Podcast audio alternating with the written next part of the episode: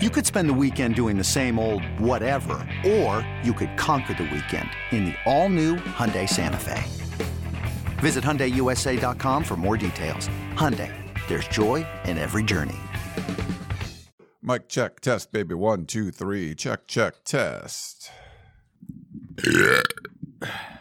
Mic test. One, two, three. Now available in more homes than the Pac 12 network, we are the podcast of champions. They give it back now to the 30. They're down to the 20. The band is out on the field. I'm David Woods from Bruin Report Online. And here he goes. Myles Jack. And I'm Ryan Abraham from USCFootball.com. Liner going to try to sneak it ahead. Touchdown, SC. We are the podcast of champions.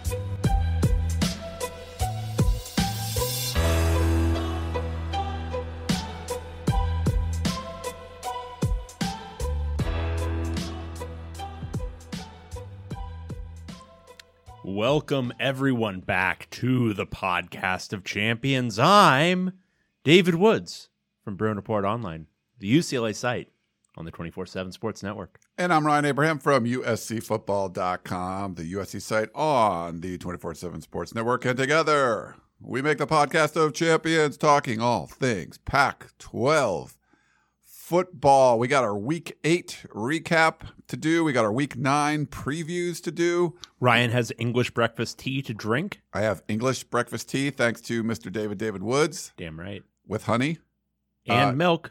and milk. And David also has some donuts that I brought. So, you know, They're not all for me. but there's some for you. Yeah. You, you were you were pleased one. with Yeah. the selection. yeah, yeah. Nice. Ryan got me a bunch of childlike donuts uh, that have sprinkles on them, Right. which is my preference because I am a child. I had a cream filled one because I I'm like a fat kid in a not as fat kid's body or something, you know. but I love those things, so that's great. But yeah, so we got a little breakfast going on. We are simulcasting live on YouTube. If you're watching, thanks very much. Put your comments up there. I will do my Is best. Is it a simulcast if we're only live in one platform? Well, we're recording the podcast, and it's like simulcast. yeah, but uh, I think it's a simulcast if you're doing like live radio and TV at the same time. mm, But I don't know if this counts as a simulcast because actually, because this is the live portion, this might actually be technically this is the the primary. This is the primary. This is the broadcast. But I mean, the primaries are podcast. Like that's where. well, in theory, but we are clearly prioritizing this thing because this is the part that's live. We are not, in fact, doing Twitter Spaces. we're not we're not doing Twitter Spaces. We could. We could. I did one. I did one of my own. Yeah, yeah, you sure did. Uh, you that- sure did. That was fun. Yeah. Um, we could do it, but it's just it's hard to uh, to record that and the podcast and everything. It would have to be like a separate entity. You keep saying that. We could. Well, you know, you could do something. Let's No. you did get me my my No, tea. that's that's uh Thank you for my tea. that's not aligned with my brand. That's true. You have to be very on brand. Yes. Um, Ryan Hawkins uh, put some comments up. He said, Oregon beat that ass, Dave. Yes, we're going to get to all that.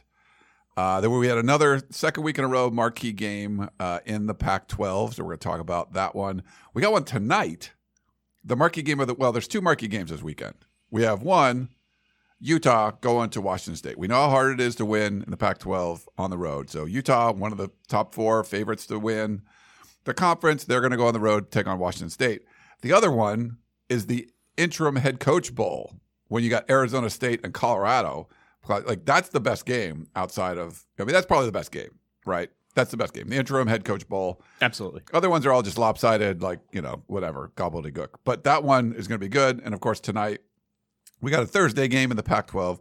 We're gonna get to all that. We got a recap of what was going on. If you want to send us an email, we got some email questions this week. Pac12podcast at gmail.com. You can call or text us at 424 532 0678. You can go tweet at us at uh, at Pac12 Podcast on the Twitters.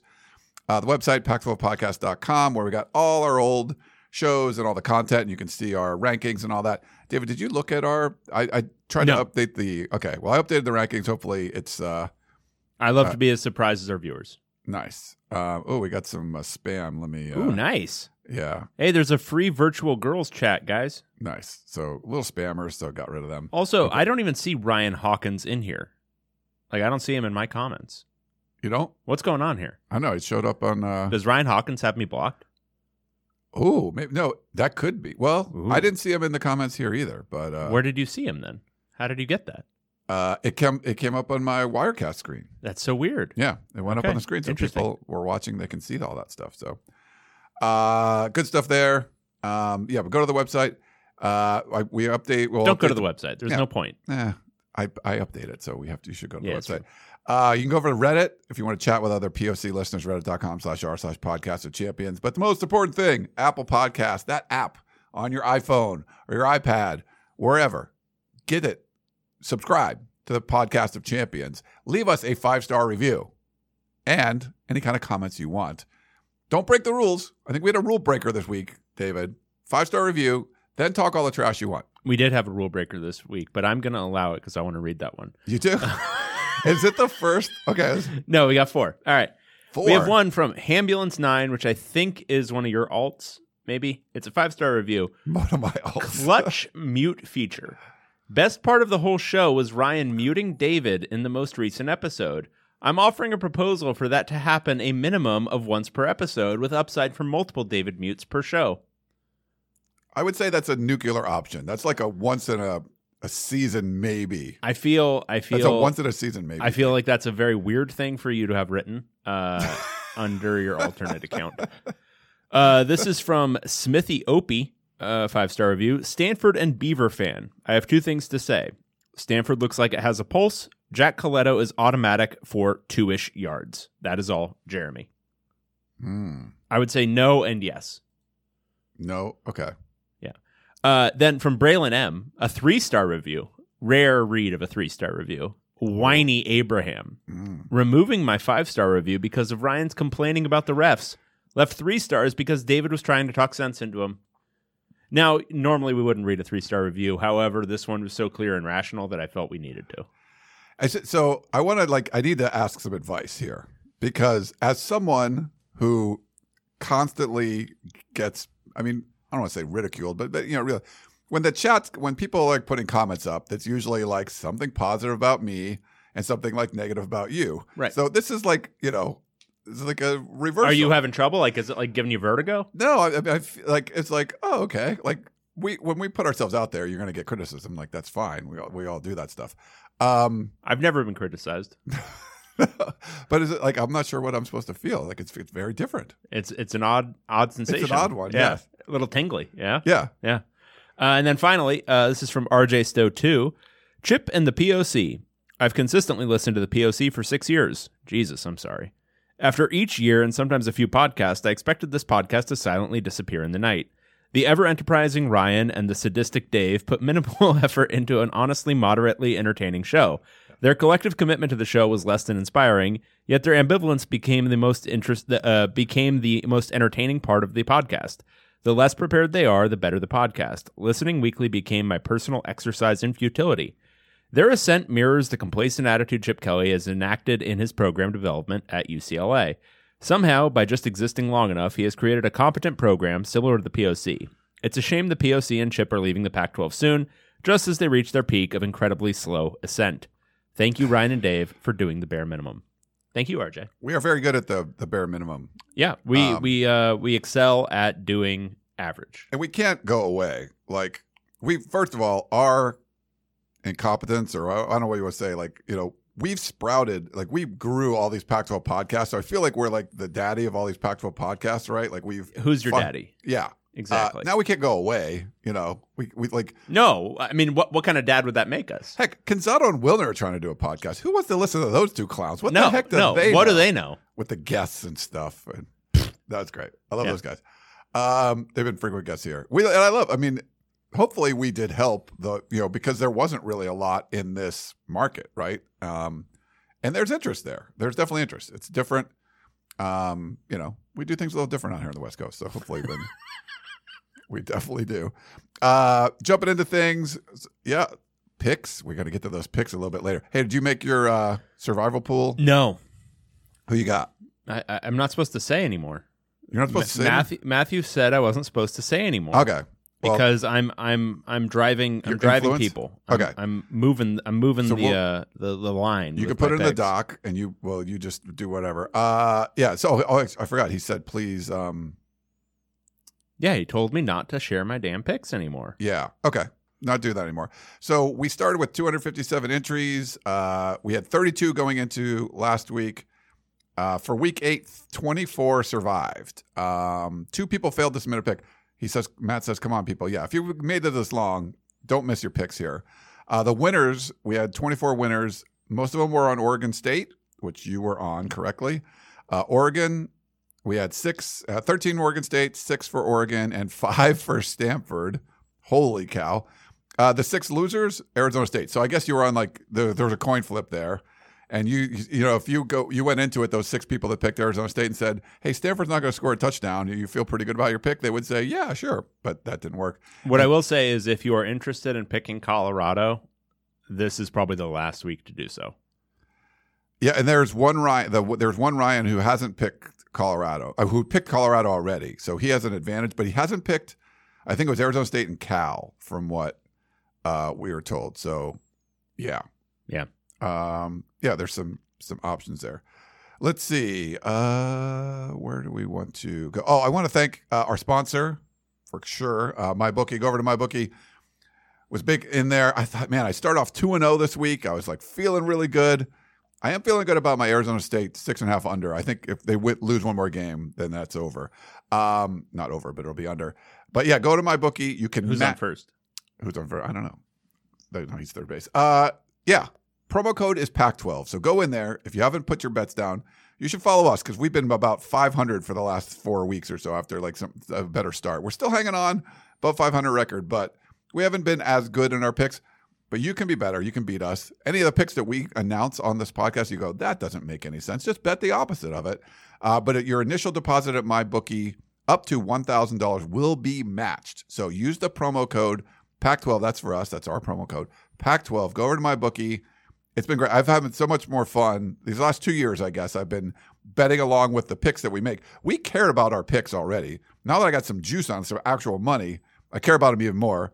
And when you start off 2 and 0, Dave, and then like 0 for 2, your last one, that kind of stinks. But uh, I mean, at least I wasn't 1 and 3. I'm not going to say who was that was, but that's, uh, you know, whatever. That's where we are. Uh, but go over to my bookie, uh, initial deposit uh, that we match up to $1,000. So 100% match.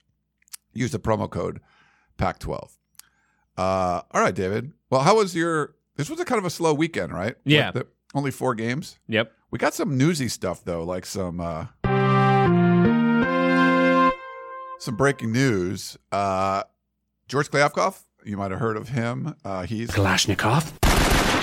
he's up at uh, up San Francisco Pac-12 basketball media days, and uh, there was a New York Times story, I believe, that leaked his letter to the UC Board of Regents. If you don't know what that is, it's like whatever the governing body for Cal and UCLA, the part of the Pac-12, and all the other UC schools. Um, he basically wrote a letter saying like, "Hey man, can you guys block UCLA from from leaving and going to the Big Ten?" And uh, didn't want that out, so he kind of addressed that. There was like he didn't say anything; it was leaked. Um, but he sort of doubled down, right? He said uh, he still said that UCLA would be, you know, losing money if they go to the Big Ten. He talked about the um, the, the the revenue gap. The, the- you know, the Pac-12 is essentially going to catch up to the Big Ten and the SEC, which I don't think makes any sense. But that's what he was saying. Maybe they're getting into robbing banks. it could be some. I, I you know, is Amazon just going to like put a truckload of money in your? I, I don't know. They don't seem to be like spending money like crazy just for for nothing. Um, so some of that stuff, but I get it. You're defending the conference. You're you're doing what you can, but um, you know, th- I thought that was kind of interesting that he that you know would kind of address that sort of being leaked. Any chance of this meaning anything? What what were your thoughts on George Kliavkoff's uh, you know statements at Pac-12 basketball media day? Uh, well, I think a big a big part of it is he's got to do this crap. Like he can't. Um, he's got to lie and spin and do the whole thing. I think being honest at this point that you know the league's in a lot of trouble. Um, they're having issues finding the media partners necessary to not just close the gap, but to maintain the gap and not see it further widen. Um, I think being honest about all of that is hard um, and would diminish confidence. I think it's a delicate balancing act because he also has to, you know, not say stuff that's so outlandish that people start to doubt his leadership. Um, so I think it's a, a fine line he's walking. Uh, I think with the UCLA thing, I don't know. It, it doesn't sound like they're at all hopeful anymore. I think a month or two ago they were somewhat hopeful they could block the move or get UCLA to reconsider. Um, judging by the tenor of what he was saying now, it sounds like that possibility is sort of, you know, been foreclosed upon. Um, so I think it's now is just trying to shore up confidence in the remaining uh, institutions to make sure they don't try to jump ship and probably he's really trying to get their grant of rights, um, make sure they all Yeah. sign on for the next deal. So uh, he's got a really tough job. I think he's getting a lot of criticism right now because of the circumstances of uh, when he came on board, but I don't know how you handle his situation better. Um, you just, I mean, you've got to kind of lie and try to build confidence and all that other stuff. And whether it works or not, I mean, it's, it's sort of an impossible job right now. Yeah, no, I think you're right. I think it's a very a very tough job. I I don't know. I think you can say things though that people will, that are more believable. Like, here's what we're going to do, and we feel like you know, if UCLA would have stuck around, if USC and UCLA were stuck around, we feel we could have done even better than what people thought. I know there was numbers reported out there, um, you know, but to no, s- because that just sounds like sour grapes. He's got to build confidence for who's going to remain. Uh, it's not about like justifying his conference or justifying like the. It's not about expressing bitterness at this point. He has to say something that's going to make Oregon and Washington say, "Oh, okay."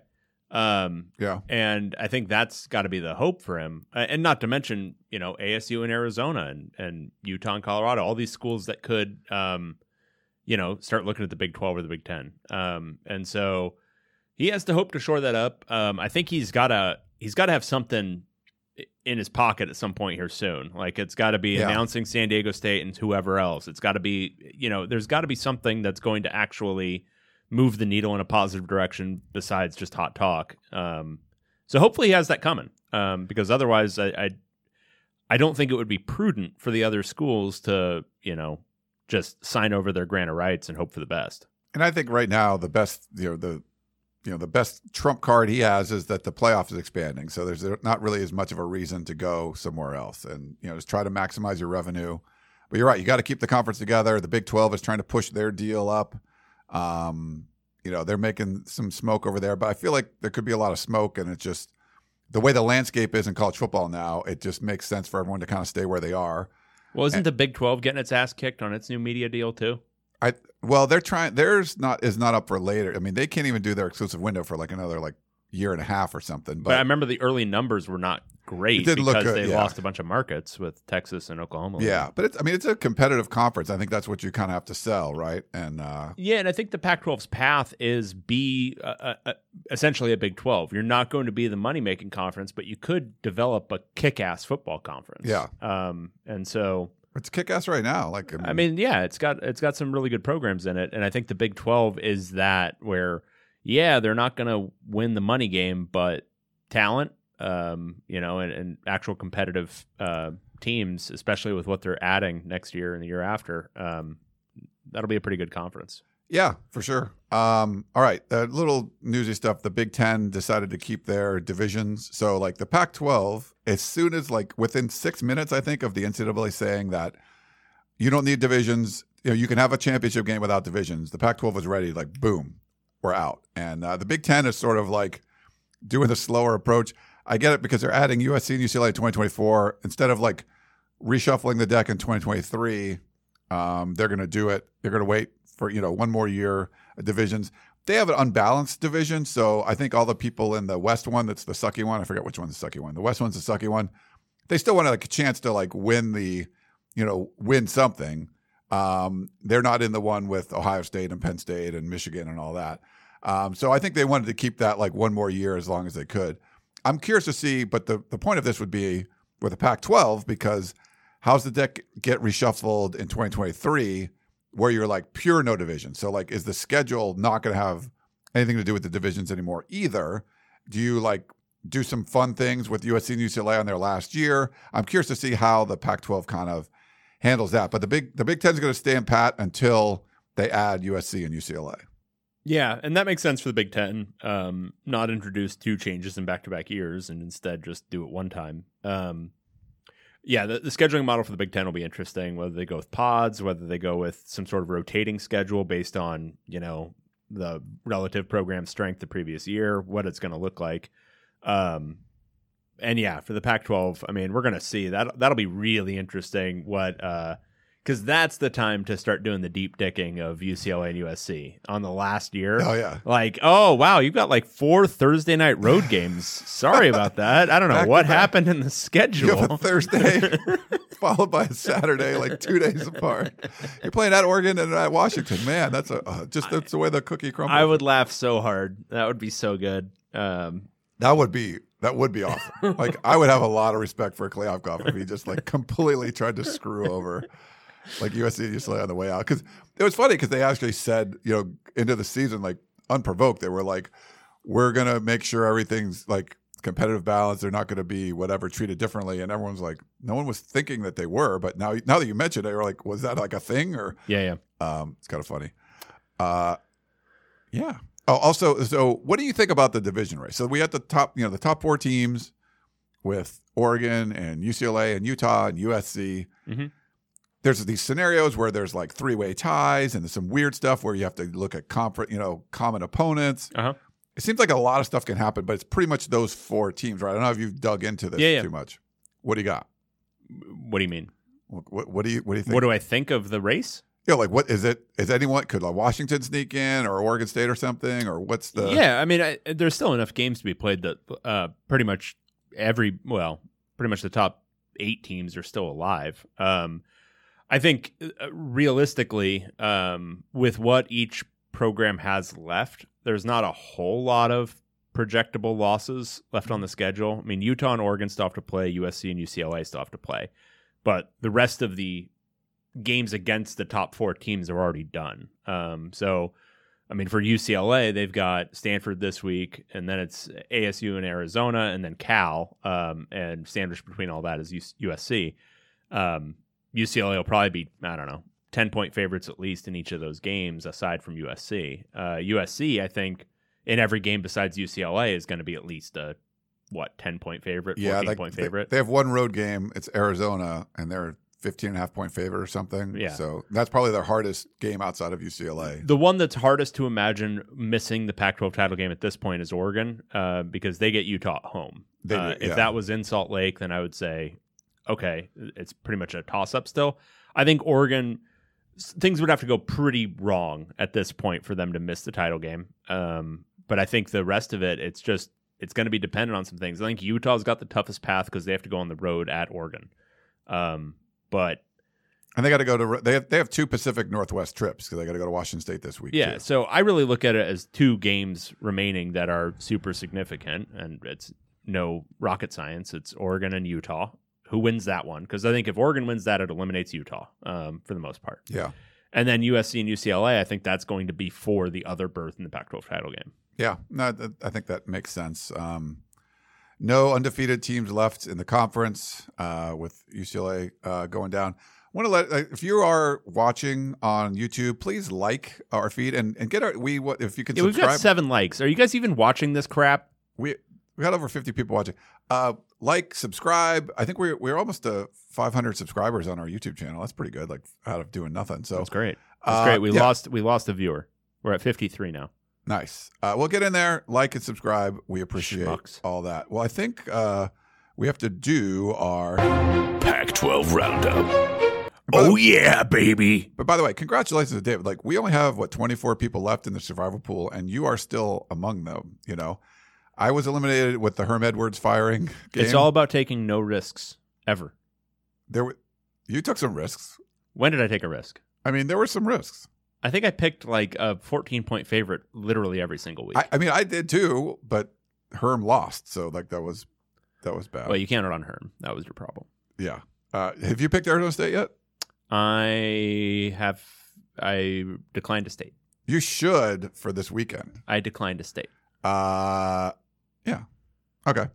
Um, all right. So let's go over our uh, power rankings because, uh, and I did them. So if you don't like them, this was Yeah, just I me. didn't. I didn't look at them at all. So I'm going to be as surprised as you are. I changed uh, our number twelve team. We have Colorado Buffaloes.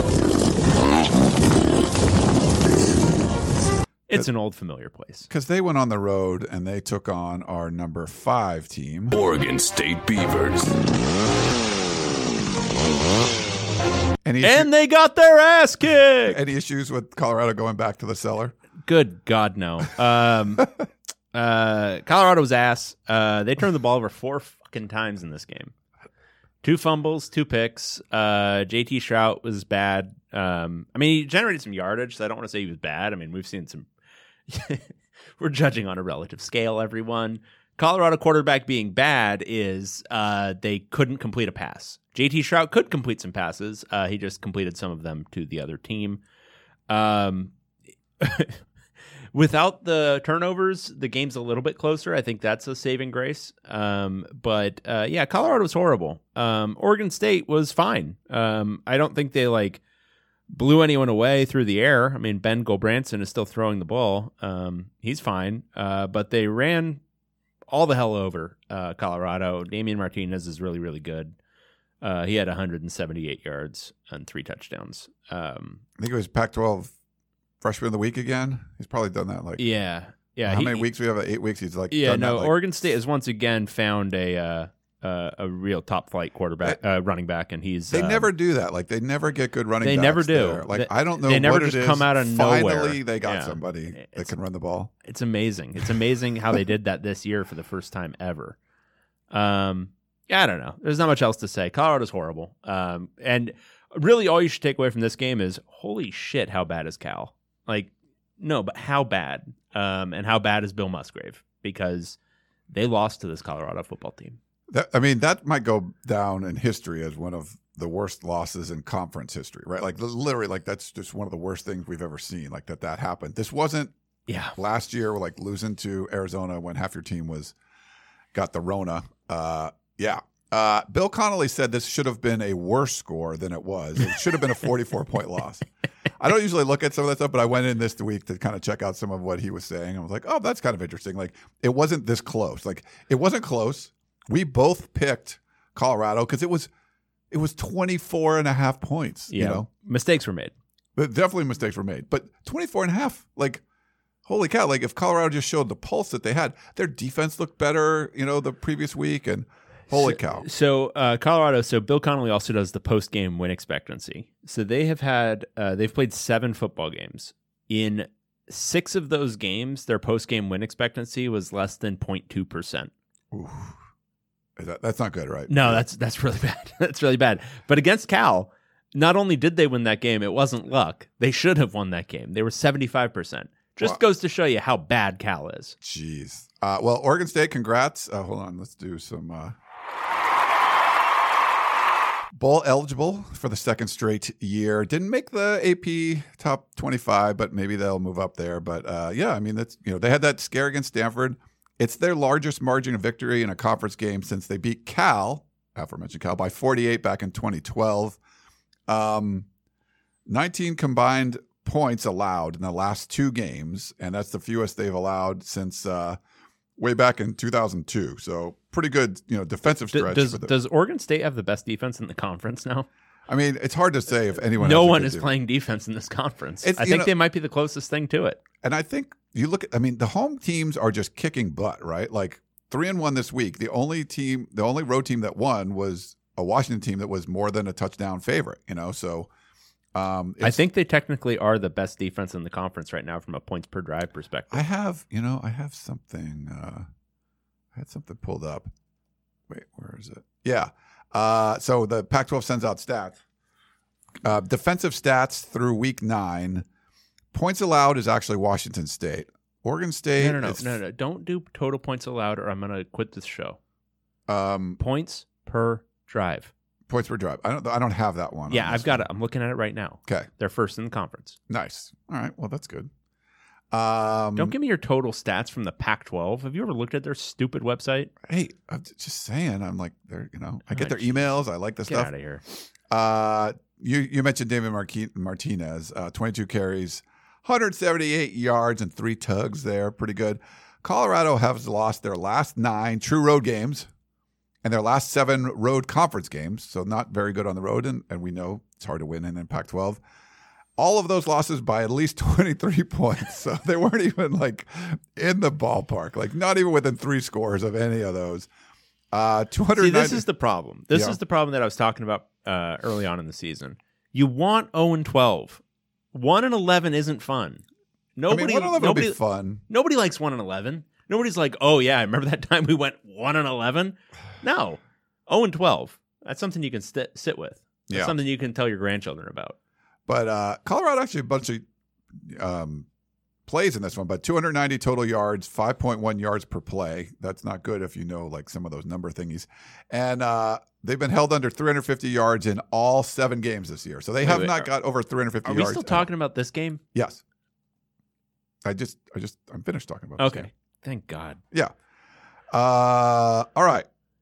We uh, move yeah, them let's up. get to the main event. we move them up from the, the bottom. California Golden Bears. This was so ugly. I was I was drunk at a bar watching this one. Uh they are a number 11 team, and they're taking on our number six team, hosting our number six team. Washington Huskies. This was such a weird game. I haven't, so like, I've been kind of like out of town, like doing work on this project and stuff. So I haven't like been out like drinking very much. Bye week for USC, like, uh, guys that I coach volleyball with, they had like a top golf thing. So I'm like kind of watching this there, and we we end up going to bars in Hermosa, and I like I tied one on. I haven't been drunk in like a while, and I just got drunk, and I just remember like looking at this game, like, what the hell is going on here? It was really weird. It was a really bad game. We both Um, we got this wrong too because we both had Washington. like it's one of those games that like makes you you know have some deep existential thoughts late at night on a saturday like why am i doing this Mm. where did where did everything go wrong for me that i'm sitting here doing this um that's that's what this game was um it was six nothing at halftime washington. And it wasn't as if like like washington had been able to move the ball. It was just like i don't know if they were tired if they were kind of exhausted if they were thinking existential thoughts but they would just kind of peter out at the end of their drives and it'd be like a fourth and three and like i don't know if Kalen DeBoer was just like i'm tired too. I don't want to think that hard. But like there was a fourth and three they decided to kick on and it's like you can't get three yards against cal's defense. What's wrong with you? Um so it was six nothing they missed a field goal it could have been nine nothing but just a really just uh, listless half of football. And then in the second half, it was just like a touchdown fest for some reason out of nowhere. Uh, the first uh, four drives out of the out of halftime were touchdowns, um, and then uh, the six of the first seven uh, combined for both teams. I mean, Cal started to move the ball. It was like um, you know they got a jolt of caffeine at halftime. Um, but like uh, English breakfast tea with honey and milk. I, I guess whatever. Um. I was actually impressed with Jack Plummer in the second half. He was throwing the ball pretty well. Um, but uh, uh, my man Penix um, was pretty good. Uh, they just, I don't know. I mean, Washington's Washington's uh, good. Um, their offense is good, but it just, I, I don't know if it's just the the running game just not being consistent at all. But they just don't.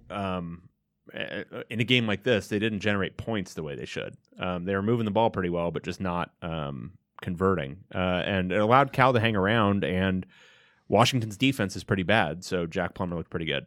Yeah. Uh, this was a this was one where it looked like Washington should have been taking control. They were seven and a half point favorites. We both took Washington. They ended up winning by seven. They kept allowing Cal to come back and score. Like we didn't see this kind of life out of Cal last week on the road at Colorado. Must have been the pajamas they were wearing.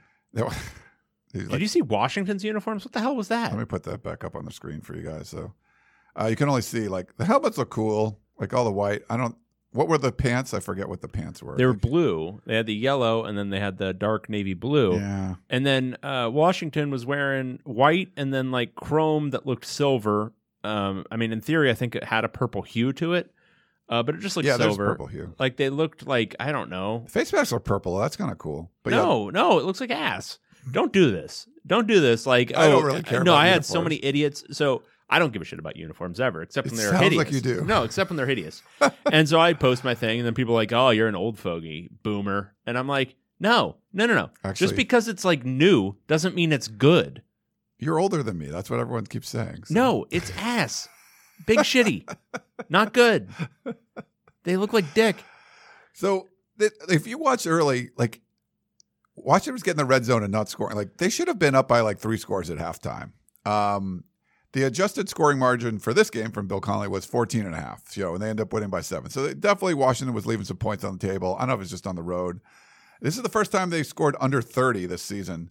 Um, I just felt like we got this one wrong by like half a point, but it felt like Washington should have won by more. Like everything you look at it is like, uh, but the, the Huskies are bowl eligible. 12th time in the last 13 seasons. So congrats to uh, UW, another bowl Yeah, team. and, and great job to DeBoer. I mean, that's a turnaround already. Very big turn. I mean, obviously, you take over the pile of crap that that Jimmy Lake, Jimmy Lake left. left. and stuff. For Cal, uh, so third straight loss in a game decided by one score. They are one and eight in their last nine games decided by seven points or less. So that's since the start of last season. So they've not been good when things are close. Uh, maybe having like a bad offense is, is part of that. Uh, this was Cal did have a seven, six game home winning streak, so that was snapped. So Washington got the win, but if you watch the game, they should have won by more. Even when I was drunk, I could tell that they were you know should have won by more. Uh, third straight conference loss for Cal. Um, they've had a three game conference losing streak in every season since the start of 2010. So imagine that every year Cal loses at least three conference games in a row. Um, that's not good. You got your your freshman stud Jaydn Ott, 14 carries, 38 yards. Uh, he's been held under 100 yards in all four of Cal's losses. So there's been some weird games where like a game like that, couldn't you have run him more? Like there was, it wasn't like you're getting blown out. I- don't know. I'm not sure what Cal's really doing there. They he looks so good when they're giving him the ball, and uh, I don't know. Did It's you- almost like they have an offensive coordinator who shouldn't have a job in football. Yeah. Um, true. Yeah. Uh, yet yet another Duck fan. Dave shitting on Washington is my love language. So That's sweet. that's pretty cool. Yeah. Um, and then Jesse says, uh, I think we need a GoFundMe for Dave getting a UCLA backdrop. Bruins 13-9 victory over USC in 2006 will do.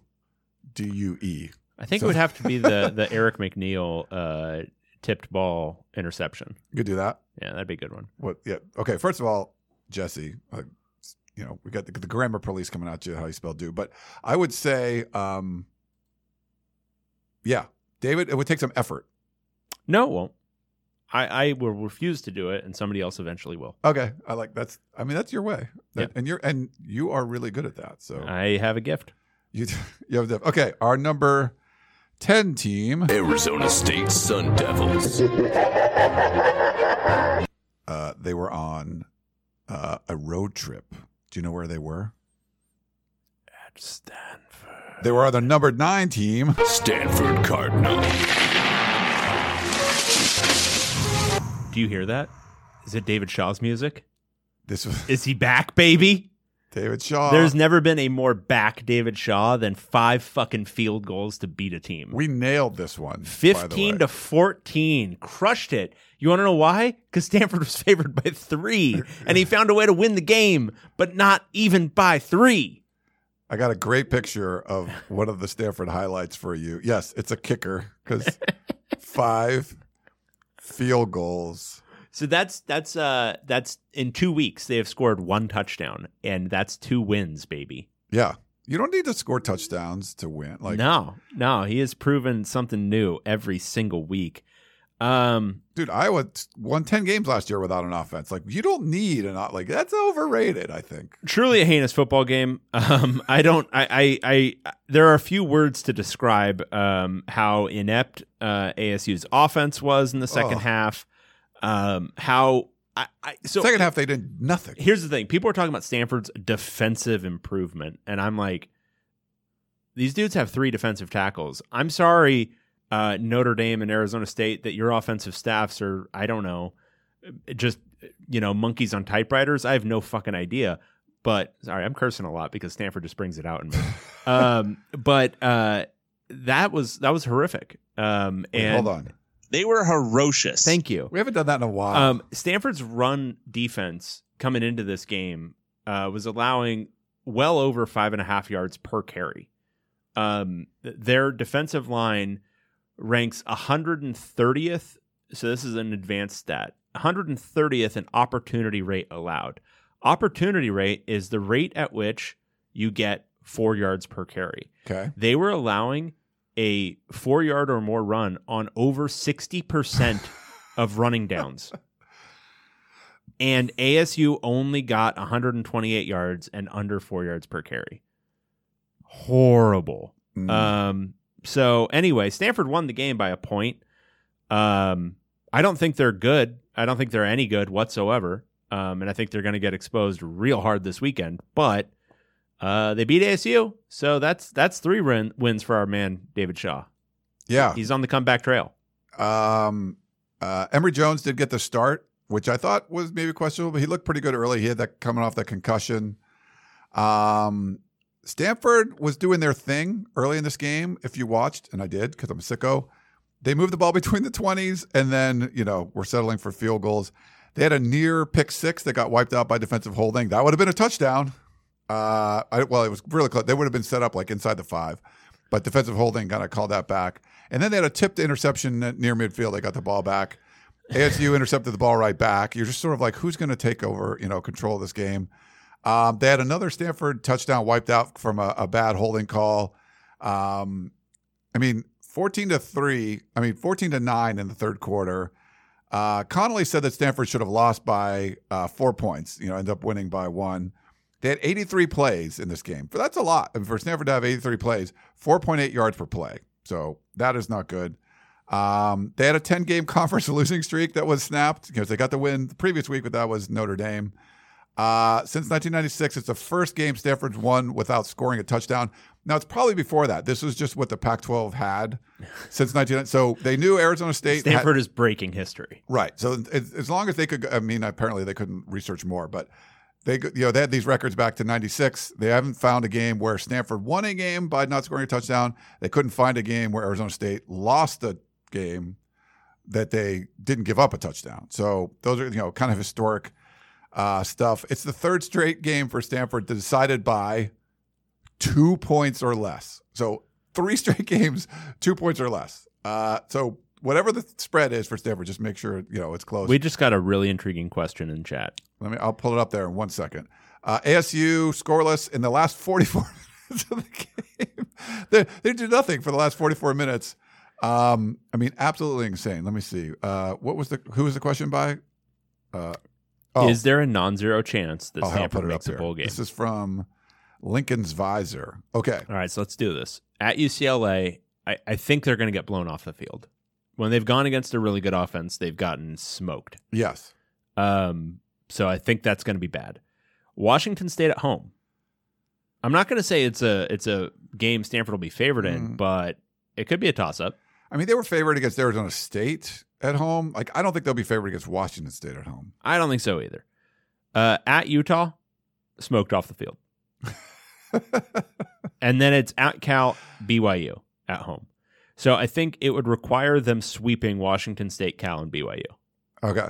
which Uh, isn't outside the realm of possibility. Like I don't think they're going to be like huge dogs in any of those I mean, games. it's Pac-12. yeah, there's some weird shit happening. Um, six and six Stanford would be the funniest outcome to this season. We've probably talked about this game long enough, right? Hey, it was the closest game of the weekend. It was. I need. I need to do something though. Uh, you know, we have our questions and stuff. Uh, when the Zodiac Killer calls in, specifically about a game, I think we should put it in part of our recap. Agreed. Is that okay? Would Yeah, you- you I mind think he would threaten us if we did. Okay, here we go. Hello, Ryan. Hello, Sith Lord Dave. That's right, it's me, resident Stanford fan. Oh yeah, it happened. It finally happened. David Shaw won a football game by only punting and kicking field goals. he has officially ascended into Nirvana. Uh, and the rest of us are left to wonder who might he be speaking with there? So Dave, question. Actually for both of you, but I know this is in Dave's wheelhouse. Which former president currently residing in Nirvana would most likely to love David Shaw and his, we'll just say conservative approach? And which president would be most likely to be chewing his ass out in the, in Nirvana's great waiting room? Keep it mediocre, boys. Oh yeah. Yeah, yeah, yeah, yeah. It's a Karty in the USA. Get it? Because the kicker's named Josh Karty, and he's amazing, and he kicks like five field goals. Okay, keep it mediocre, boys. Wow. It's a great question. Yeah. It's a great Uh, question. But it's funny, like that David Shaw achieves nirvana because he won a game by only kicking field goals and punting. Like, if you write it down, like, what's the plan? Well, if we could win, but it's only using our kickers, like that would be ideal. Like, we don't want to like mess with the end zone and stuff. Like, that's like, you know, that's risky. yeah. Why would you want to go there? You can stay outside of it. Like you say, like, you know, keep your distance. When we get close, we get we can see we're in the red zone. Kick some field goals, you know, pin the teams deep, put them closer to their own end zone. So the answer is Gerald Ford. I was thinking Ford or Carter. Football meathead, Gerald Ford. Okay. Uh, dumb as shit. Um, and David Shaw isn't a stupid man, but he coaches his football very stupidly. Um, For a so smart guy, like what's the ratio of like brains to like I think he has he, his he's that you know that um galaxy brain meme where it's the guy's brain growing like fully back and then like he's eating it at some level? Like his brain has grown too large and it has like folded in on itself such that he's thinking wow this this really stupid thing I'm going to do it's going to really it's going to really catch him off guard so I'm going to do the stupid thing. Yeah. and it's been like that since like I don't know 2016 Yeah. so Gerald Ford I like it. Uh, who would beat him up or who would be pissed at him? Like Reagan or something? I think uh, Grant. I think Grant would. uh, Grant I would be pretty pissed. Your favorite president? You know, you gotta you gotta just win, baby. Don't don't stick to your guns. You got to just find a way to win. or Teddy? Could Te- would Teddy? Teddy Teddy'd beat him up, but Teddy'd beat him up just because he's a pugnacious little fella. like Teddy Teddy's just beating up people in heaven all the time, or hell, wherever Teddy is. Most presidents probably go to hell, right? Yeah, that's what I think. Uh, yet another Duck fan said. Trick question: No presidents are in Nirvana. uh, a Courtman seventeen says, "Had Shaw not done this before? It seems like he has." No, like I told you, the stat was Stanford has never like in the since we've kept records. Stanford hasn't won um, a game without scoring a touchdown in the in the records that we were given. So I don't know what year if they ever done it, but it definitely hasn't happened since David Shaw was there. So. All right, so on to game previews. Let's go on to uh, game previews. Why don't we take a quick break? what? Oh wait, shit! I won. You got it. We could go on. All right. Back in. a minute. I'm just kidding. Um. Okay. You don't want to go over this one? No, we can. Let's do it. So what did we just do? We just did. uh So number our number eight team. Arizona Wildcats. Uh, they were on a buy, right? Um, we already talked. Uh, no, we our number seven team is Washington State Cougars. They were also on a bye. Uh, our number five team is Oregon State Beavers. they were on a bye. No, they just played Oh, I'm sorry. I'm sorry. They were not on a bye. We already talked about them. Sorry about that. I threw you off so badly. you did. Uh, our number four team, Utah Utes. They were on a bye. Our number three team, USC Trojans. they were on a bye. But we did have number one versus number two. Uh, our number two team UCLA Bruins. got their ass beat by. Oregon Ducks. and I got this one right. So now, Uh, so this game we was- are tied in our yeah. picks again. Yeah, That's yeah, very yeah, unfortunate for David, who went one and three in his picks against the spread. Please give him lots of hell in the comments. wow, Yeah, wow. I only went two and two. I would start off two and zero. I was like feeling it, but you know, you get the one that we had different, then you feel pretty. Then good you feel okay. Yeah. All right. Um, this was a really interesting game. Uh, I, I think the big takeaway for me is that uh, Dan Lanning is unfortunately a very good coach. I don't even know if I can call him Land Danning anymore. Actually, Really? I can. Land Danning's a really good coach. I don't think. Yeah, I think Landenning's fine. I mean, as far as like a name, I don't think it's like insulting, but Wait, but I was intending it for insulting. But now he Oh. can he can reclaim it. He's reclaimed it through his quality. He is Land Danning, the true, Yeah. the one, the only. Uh, he outcoached the shit uh, out of Chip Kelly in this game. Um, so it's not just. So all right, um, and I think the best indication of this was all right. So Oregon kicks the onside kick up 17-10 in this game. Uh, people are like, "Oh, well, if he failed on it, it was a bad move." I'm like, "No, no, no, no, no. If, if he failed, he recognized the risk of failure was the same as if they just kicked off because UCLA's offense is really good and his defense isn't. What he was doing was trying to steal another possession for his really, really good offense. Despite being a defensive meathead coach, he understands that his offense is the strength of his team this year, and he's not like worried about their psyches, worried about all this other shit. He's like, no, we're gonna we're gonna onside kick here because we need to steal a possession against this team. We need to be up on possessions in the first half. So that was his move. They succeeded on the onside kick, but success or fail, that was a really smart move. He did the right thing. UCLA with 310 to go in the first half down 24 to 10 oregon has shown absolutely no sign of slowing down offensively um, they've moved the ball ever since the first possession where they looked a little out of sorts they've moved the ball really easily scored touchdowns on three straight drives it didn't look like ucla had a plan to stop them uh, chip kelly is facing a fourth and five um, from the oregon 26 and he kicks a field goal um, to go down 24 13. But most importantly, to allow Oregon another chance to Yeah. score at the end of the first half, which makes it insurmountable because, of course, they do. And it's 31 13 at half. You're not coming back from 18 points. But here was here's where it hinged, and this is where I think Lanning Danning uh, showed his understanding of what the complexion of the game was, and Chip Kelly failed to. If Chip Kelly goes for that and makes it, um, they can keep the ball from Oregon and score a field goal or a touchdown. Doesn't really matter what, but the most important thing is they're denying Oregon a possession. Yes. So if they do that, then it is 24 13 at half or 24 17 at half. If it's one of those two outcomes, they get the ball to start the second half, and suddenly, instead of an 18 point deficit at the start of halftime, you're looking at a one score deficit. Um, and so it's just that lack of understanding of the importance of the so-called middle eight of the game, um, but also just a lack of understanding of the complexion of the game that was unfolding in front of both of them.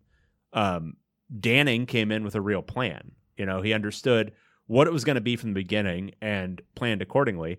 Whereas Chip Kelly put in this game plan that was clearly designed for a rain game.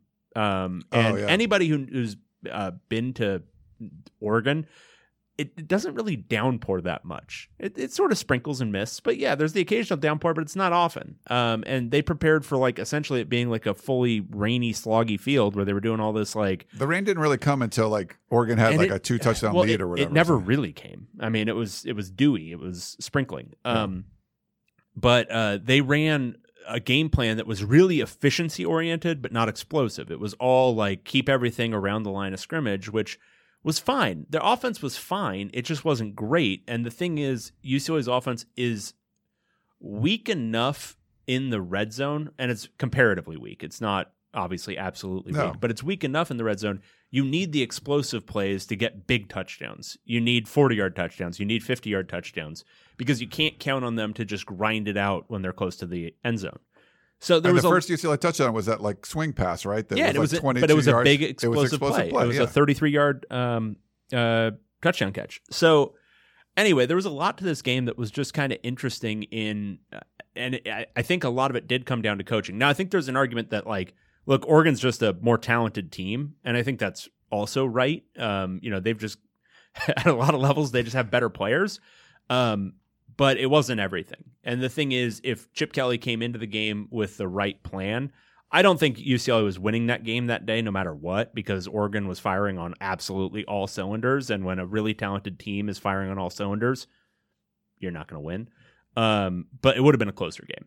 Um, but I think he came in with the wrong plan. They kicked three field goals. Oregon only kicked one, and that was really the big difference in this game. Yeah, no, I would agree with you. Um, for to be a young coach and understand the sort of like games kind of can take a mind of their own, or just there's like there's like a, a life of their own, you know. And uh, like the end of the the USC Utah game, when Lincoln Riley's not noticing that Utah's going to score, just use your timeouts and get the ball back. Like you're going to win this game by scoring, not by stopping. Right. Didn't quite get. He didn't get He was the craft. He was crafting his arguments about the refs. It- he was still. He was thinking well, about. but those. you're you didn't get a feel for what the game was, Yeah. right? In this one, Landanning did like uh, we're gonna like we're gonna score, but we got to kick the ball off after halftime. So we want to win the middle eight, right? The the last four, and they did. and we're going to steal a possession if you see something on film, which they did, and they they execute an onside kick. Boom! I thought. I mean, I thought he did a really nice job. We were critical of the coaching staff being like a bunch of recruiters and stuff, but you know they've bounced back extremely well since uh, you know the the debacle to to start the season. Yeah. and you know that's what you want. If you have young coaches, um, you're going to learn on the job, and I, I think he's learned pretty quickly. So uh, kudos to uh, you know Dan Lanning and stuff. And and Kenny Dillingham gotta gotta send a shout out to Kenny Dillingham. That was one. That was um. You know, I watched a lot of Mike Norvell at ASU Yeah. um, when they were really flowing, uh, like 2012, 2013. Um, that was like one of the best called games from Norvell during that period. And Norvell, I remember, was one of those offensive coordinators that UCLA fans were like coveting, even when the offense was really good. They're like, wow, it just looks so well planned. It just looks like everything has its place. Like every movement is part of a design. Like there was a one of the touchdowns, or it might not have even been a touchdown. It might have been one of the pass interferences, but it's Bo Nix rolling right, but he gets this perfect angle to throw over the top of the cornerback um, covering a post, and it just goes sails right over him into the hands of the receiver, or it was PI. I can't remember which, but it was just such a such a beautiful design of a play um, where every moving part had its purpose. Um, and that was like that the whole game. I mean, it was just a beautifully called game. Bo Nix played his ass off. I mean, that that one that touchdown throw over Devin Kirkwood was Really nice. just gorgeous. I mean, because Kirkwood, it looks like he's burned.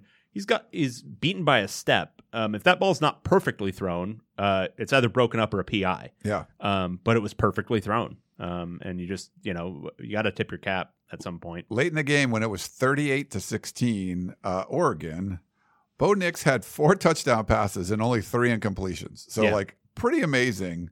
Uh, the ducks and you know we saw the ucla front seven playing a lot better recently right? No sacks. Uh, oregon's only given up one sack all season. That's first in the ncaa um, yeah i mean that's it's kind of crazy. They scored seven straight times in this game. Uh, pretty impressive. This is the 13th straight loss to an AP top 10 team for the Bruins. Uh, not all those are Chip Kelly, right? But yeah, no. How far does that stretch back?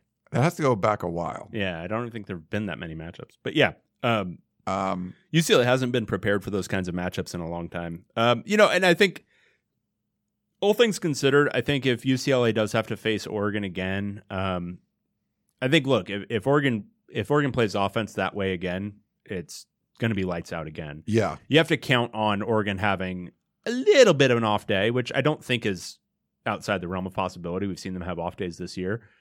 Um, UCLA, I mean, they scored on basically every possession. Uh, it was one that they had an interception on. So it, a little bit more efficiency. I thought Dorian Thompson Robinson was fine, but he wasn't as good as he had been in the previous six games. If he comes and he plays his A plus game, like he had been uh, for a couple of games there, you know, it could be a different story in Vegas. Could be a much closer game, but I think it does. Looking at what Oregon can do offensively, I think it does require. It obviously requires Oregon, um, you know, maybe not being quite as on its game. Yeah. If, if they do face off again. All right. Well, why don't we now we could take a quick break. Uh, yeah, and uh, we'll come back. We'll preview week uh, nine, and we'll get to your questions. Back in a minute.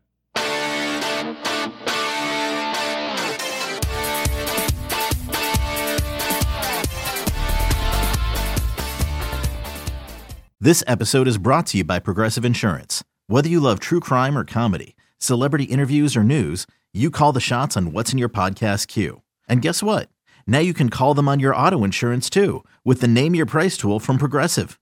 It works just the way it sounds. You tell Progressive how much you want to pay for car insurance, and they'll show you coverage options that fit your budget. Get your quote today at progressive.com to join the over 28 million drivers who trust Progressive. Progressive Casualty Insurance Company and Affiliates.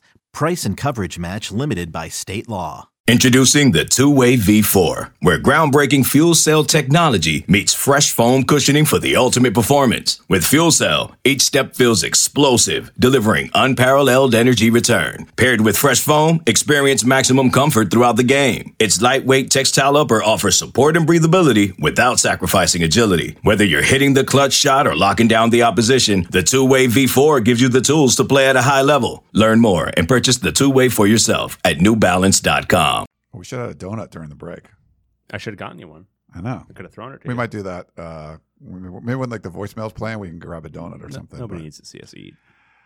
True. Well, I can put different stuff on the screen or whatever. Um, all right, let's get to our week nine preview. We have a Thursday game, David. For the Uh, first time all year, right?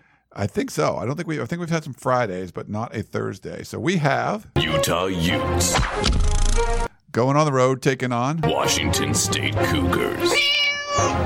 7 p.m. are on FS1 tonight. Um, number 14, Utah, uh, taking on Washington State on the road. We haven't seen Utah in a bit. We haven't seen Washington State in a bit. Yeah, Uh, Utah's a seven point favorite. Um, that's probably going to be a tough atmosphere, I would think, yeah. up in Pullman. Um, Utah, their offense is really good. Uh, their defense is pretty weak. Washington State's defense is pretty good. Their offense is pretty weak. What wins Hmm. in a game like that? Offense. I gotta think so. Yeah. Um, I'm going to take Utah minus seven. Um, I think with Cam Rising's ability to run as well as throw, uh, it makes it a tough ask for Washington State's defense, which is good-ish, but they're not great. Nobody's great at defense in the Pac-12 this year. Um, so I expect Utah to score some points and uh, and cover this, probably by like ten. Washington State number one points per game allowed. I know you like that stat. I love it. I love it when you talk about scoring defense. Remember when you did that before the Utah USC game because USC was first and then Utah scored 43 points? Yeah, U- Utah was second, and they gave up forty-two. So yeah, Yeah, it's almost like pace has more to do with it than um, quality of defense and and the qualities of opponents you faced. So every year in the Pac-12, there's sort of like these factors that you sort out, you kind of figure out, right? You just got to figure out what's going on. For me, right now, it's the home field. Who has the best road win in the conference?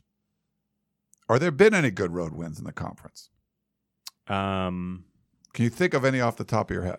UCLA beat Colorado on the road. Okay, so no. The two Oregon State at Stanford? I- again, No. no. Washington at Cal? Again, no. If they've if they were in the number twelve spot in the like the Pac power rankings at some point this season, no. So the the only two that I came up with, and maybe I missed something.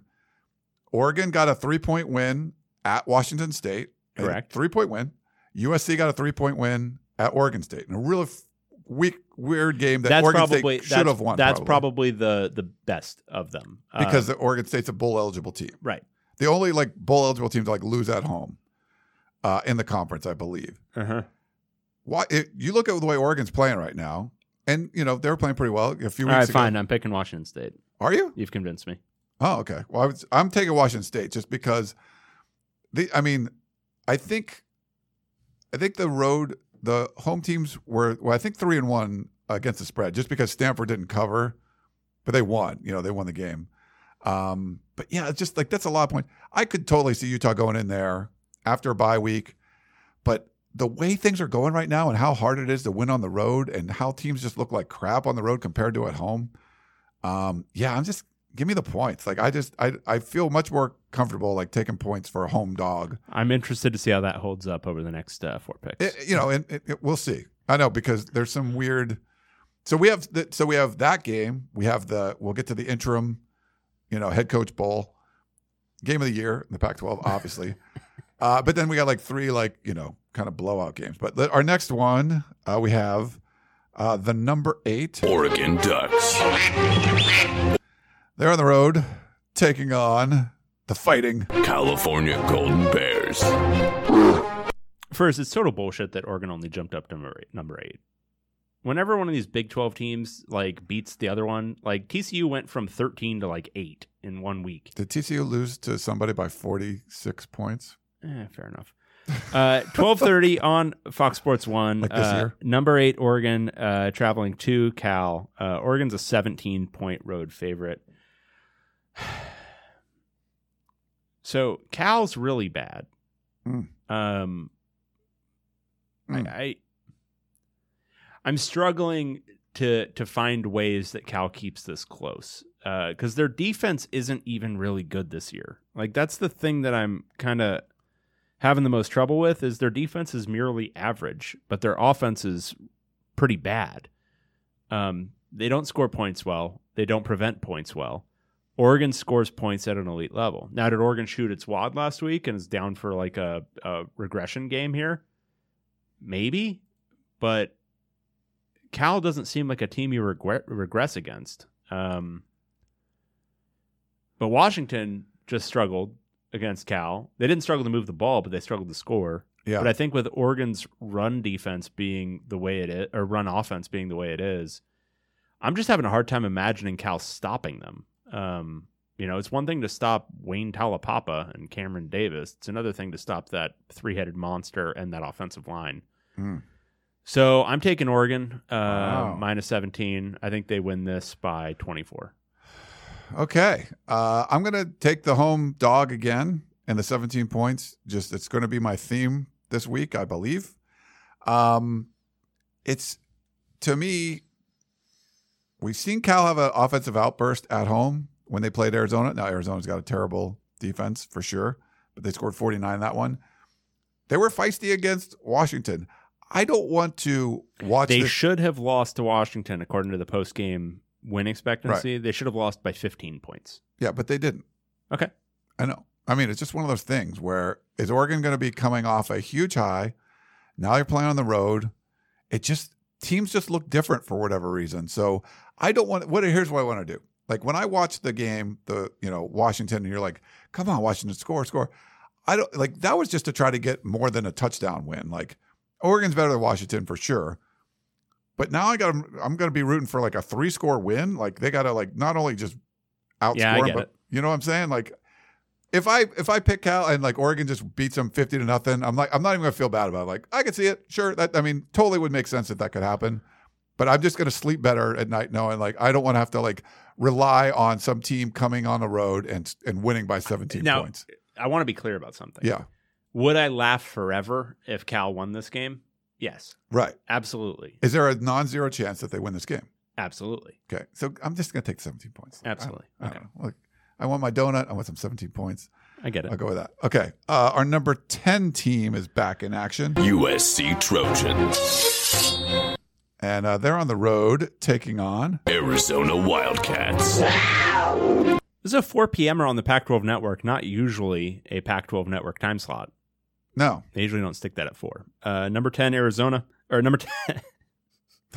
number 10, USC going on the road to take on Arizona. Uh, USC Arizona's is number. T- oh no, they're number eight in our poll. Yeah. They were. They almost were number 10, but not quite. number one in our hearts. Um, USC is a 15 and a half point favorite. This really comes down to what you think about uh, USC's defense matching up against Arizona's offense, and Yeah. whether you think Jayden de Laura is going to be good Jaden or bad Jaden. Because if he's good Jaden, um, I can absolutely see Arizona covering it and making it like a semi shootout where they lose by 10, right?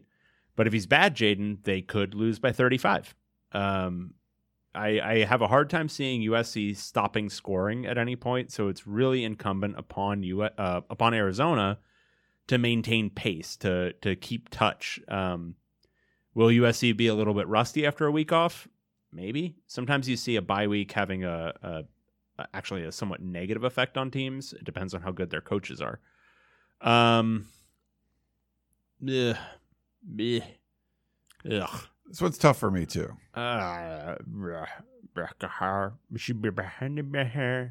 I'm gonna go Arizona.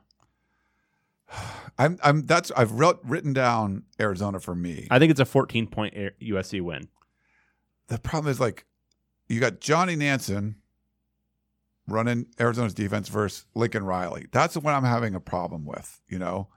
Um. We but had, here's the thing I would say. So, just one thing to add: uh, USC has not been um, as interested in just absolutely smoking teams off the field as Lincoln Riley's teams at Oklahoma. true. Like their second halves, they've just been kind of like content to just run the ball and, and kill the game. Um, the pace has also been pretty slow. Um, so I don't. All, all this will really require for Arizona to cover is for them to score, I don't know, 24, 27. Yeah. So I, I'm I'm taking Arizona. So the, if you look at Arizona at home, the problem is they did have a good team, one of the top four teams coming to Tucson. It was Oregon. Um, Oregon was only a 13 point favorite in that game, and they covered, but it was 49 22. Um, you know, in their losses, Arizona's given up 49 points. So assume Arizona loses, assume they give up 49. I mean, they give up 49 to Washington, they give up 49 to Cal. Mhm. Um, that was on the road. Their run defense is really bad, It's so bad. but will Lincoln Riley actually run Travis Dye 25 times? Yeah, I don't know. Like, but I, I kind of feel like I don't. I mean, Arizona can score. I mean, they have a great group of wide receivers. Um, de Laura, you know, I think second in the conference in like passing yards and stuff. But like, if you're saying 49 points, like, so does Arizona have to score like in the 30s to like cover this game? Like, ah, I, I'm I'm not sure, but I I think I'm going. This is the first time all year I'm going to pick against USC, but it's a road game. My theme this week is take the points and the home dog. I'm doing it. Arizona. First time picking against USC all year. But I've, been, I've been, I think I'm five and two, or no, yeah, five and two picking uh, USC. I think it's five and two against the spread. So, all right, next up we've got this is, I mean, I don't say okay, game of the year, duh. Game of the cent, like game of the best game we've ever had since we've started recording this podcast. Yeah, right? no, I'm I'm I am going to be locked in on this one. Usually I watch USC, um, you know, as you as you should. Um, but this is the one I'm locked in on. because I mean, two interim head coaches oh, going Oh, yeah. at it. Like when when does that get to happen? I guess it happened does- last year. A couple. and of it's happening and it's happening on primetime on ESPN. You We've got. Arizona Wildcats. no, no. I mean, Arizona State Sun Devils. I hit the wrong button. It wasn't that I thought that was this because I know who has interim head coach, and it's also this team. Colorado Buffaloes. Four thirty. So so get your all your like uh, dinner planning done. All right, because you got to be on the couch watching this one. It's appointment viewing. ASU going on the road to Boulder. Uh, 4:30 on ESPNU. Uh, ASU is a 13 and a half point favorite. We've seen this game already. It's just when ASU was named Cal. Um, that is way too many points. Oh my god! Are you kidding me? ASU is horrible. They just lost to Stanford. On the road, now you got to go on the road. We saw what Colorado had like a good atmosphere. Like No, don't, don't, don't get me wrong. I think ASU wins this game, yes, but they're not winning it by 14 points. I mean, I mean, Colorado really took a dump last week, Colorado's horrible. but they were. But ASU's not better. Like they're fine. Like they're they're, they're not even fine. They're they're they're they're they're a horrendous football team. They're a horrendous football team, horrendously coached by their horrendous interim coach. Yeah, Eh, This is a no-brainer. I, I mean, it's a get like I'm definitely taking the road. I mean, the home dog in this one. Uh, holy cow, 13 and a half points. Like, I mean, Arizona State, like they might play well. I thought they'd play. You know, I thought they'd play better than they did last week. They didn't score the last 44 minutes of that game. What the hell's going on? Like Colorado just looked way feistier at home. I will. I, my pill, my head will hit the pillow very soundly, knowing I have Colorado plus 13 and a half. Like what at, might like, lose. at eight o'clock? What are you talking about? or whatever. No, tonight. Like when I make this pick and go to bed, I'm Ah, like, I'm gonna feel got it, really good got about it. it. Like I'm not gonna sweat this at all. And if Arizona State wins fifty to nothing, I'll be like, eh, yeah, of course they could they could do that. Uh, but not worried about that one at all. Okay, last one. We've got where are they? Stanford Cardinal. Going in the Rose Bowl. I think these two teams lead the league in attendance, if I'm not mistaken. Number twelve. UCLA Bruins. Uh, yeah, you could probably play this one in Pauley. Um, Seven thirty on ESPN. Stanford traveling to number twelve UCLA.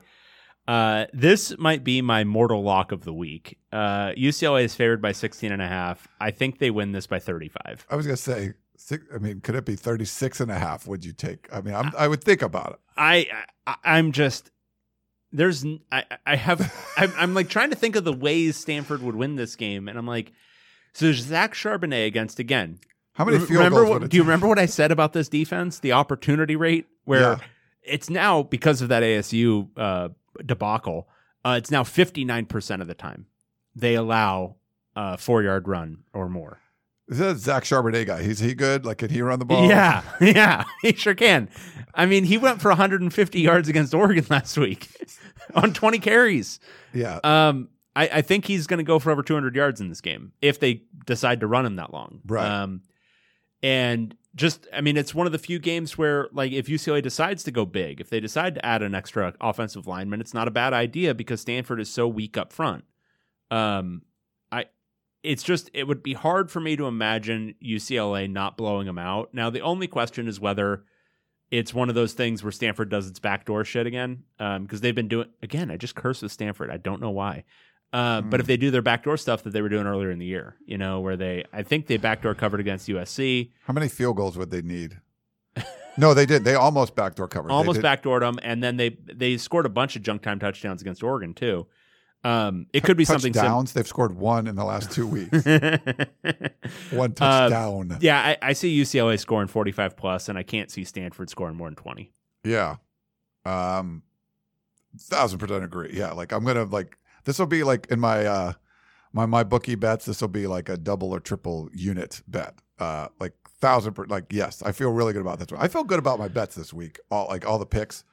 Um I think that with watch this be the week like the the home dog just just craps the bed. you I'm know? I, again, uh, so things that will make me laugh forever. Cal Yeah. beating Oregon this week, Stanford beating UCLA would make me. I would. I would be like one of those, um, you know, the people in like the Nutter who are like just like laughing and just like banging their head against the wall. yeah. That's where I'll be Nice. if if Stanford wins this one. I will laugh forever, but it will be in that kind of manic way that um, is troubling to hear. What would you okay, so what would be like the sickest result this week? Um I think like Utah going on the road losing at Washington State wouldn't be that sick. I the mean, the Pac-12 eliminating itself from playoff contention this week would be so awesome. Arizona like taking down USC, Because all right, so Cal Arizona beating Oregon, Arizona Stanford beating- UCLA. Arizona beating USC is the and this isn't because I this isn't just me being a USC hater. It's the most believable because Arizona is the closest to of these teams to having a pulse. Like Right. they actually have an offense. Um, it's Cal- the smallest spread of like the Right, right. Well, ex- besides the Utah one, yeah. Utah kind of they're already eliminated. Um, Okay, yeah. from playoff contention, but Oregon, USC, and UCLA are still technically alive. Um, Cal beating Oregon, it's just so it would require them playing at such a low level. Um, Stanford beating UCLA, like that's never going to be outside the realm of possibility, just because uh, they did it for 11 years straight, even when they had some bad teams.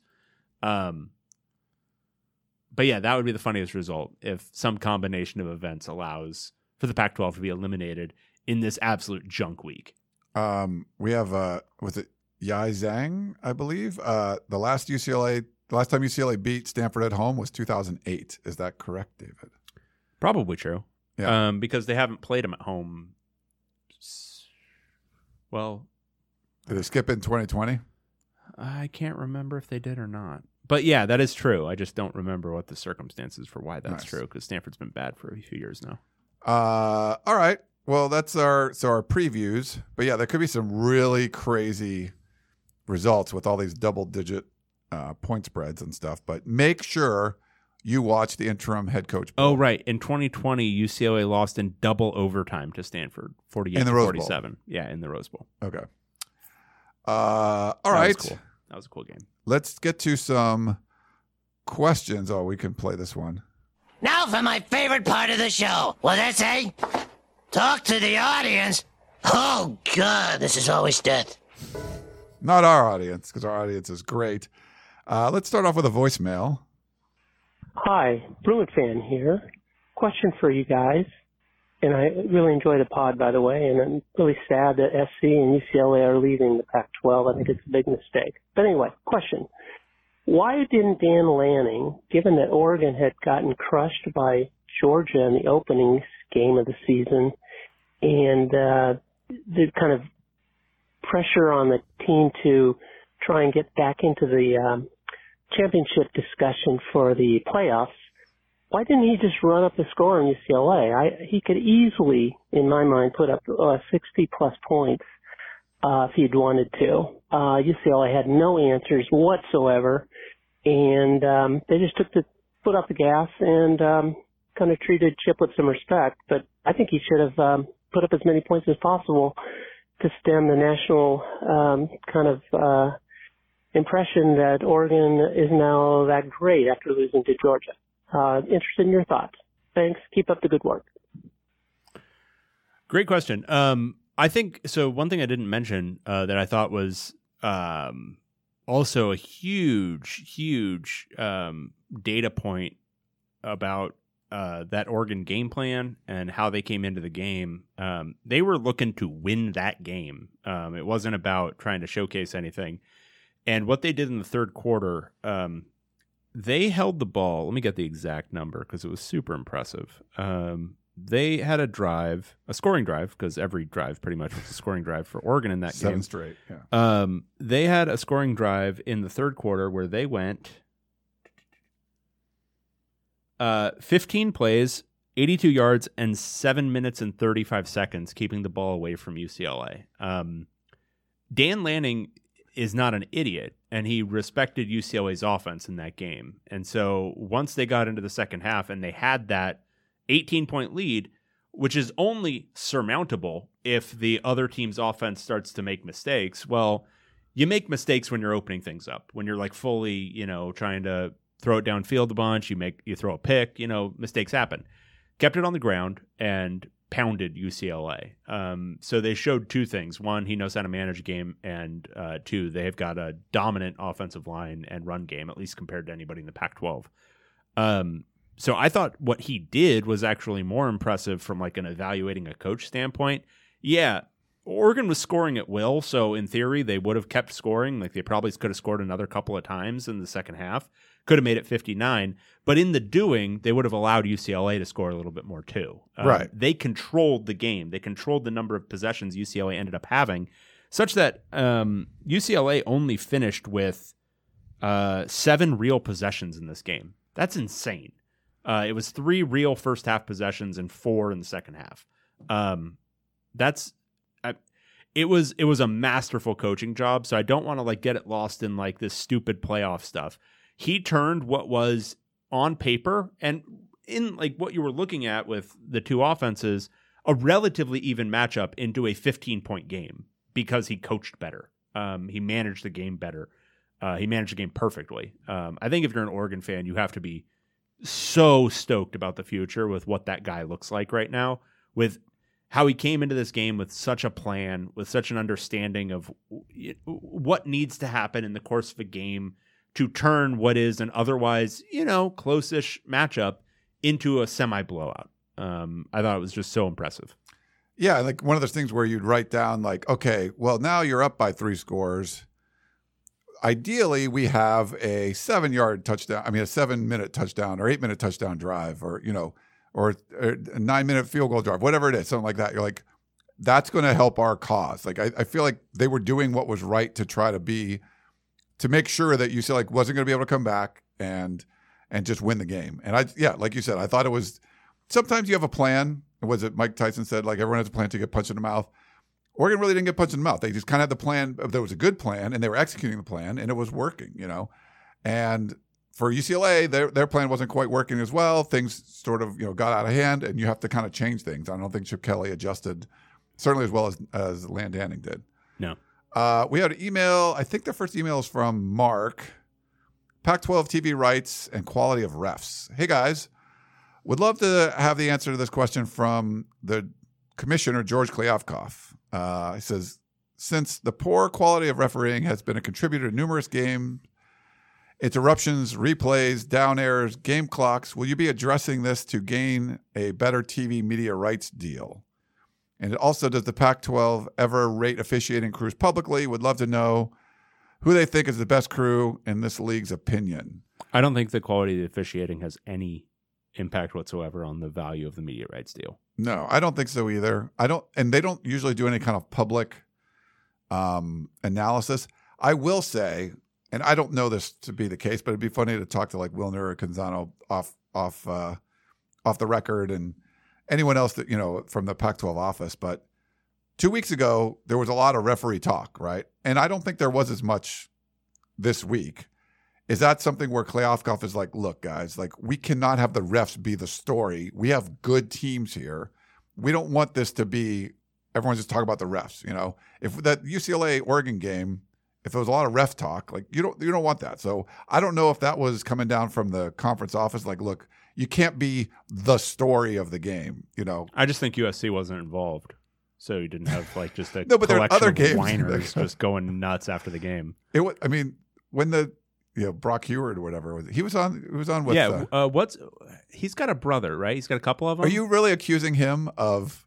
He's got a couple of brothers, right? I'm So- just asking. It's just a question. Yes, Uh, What's one of them doing?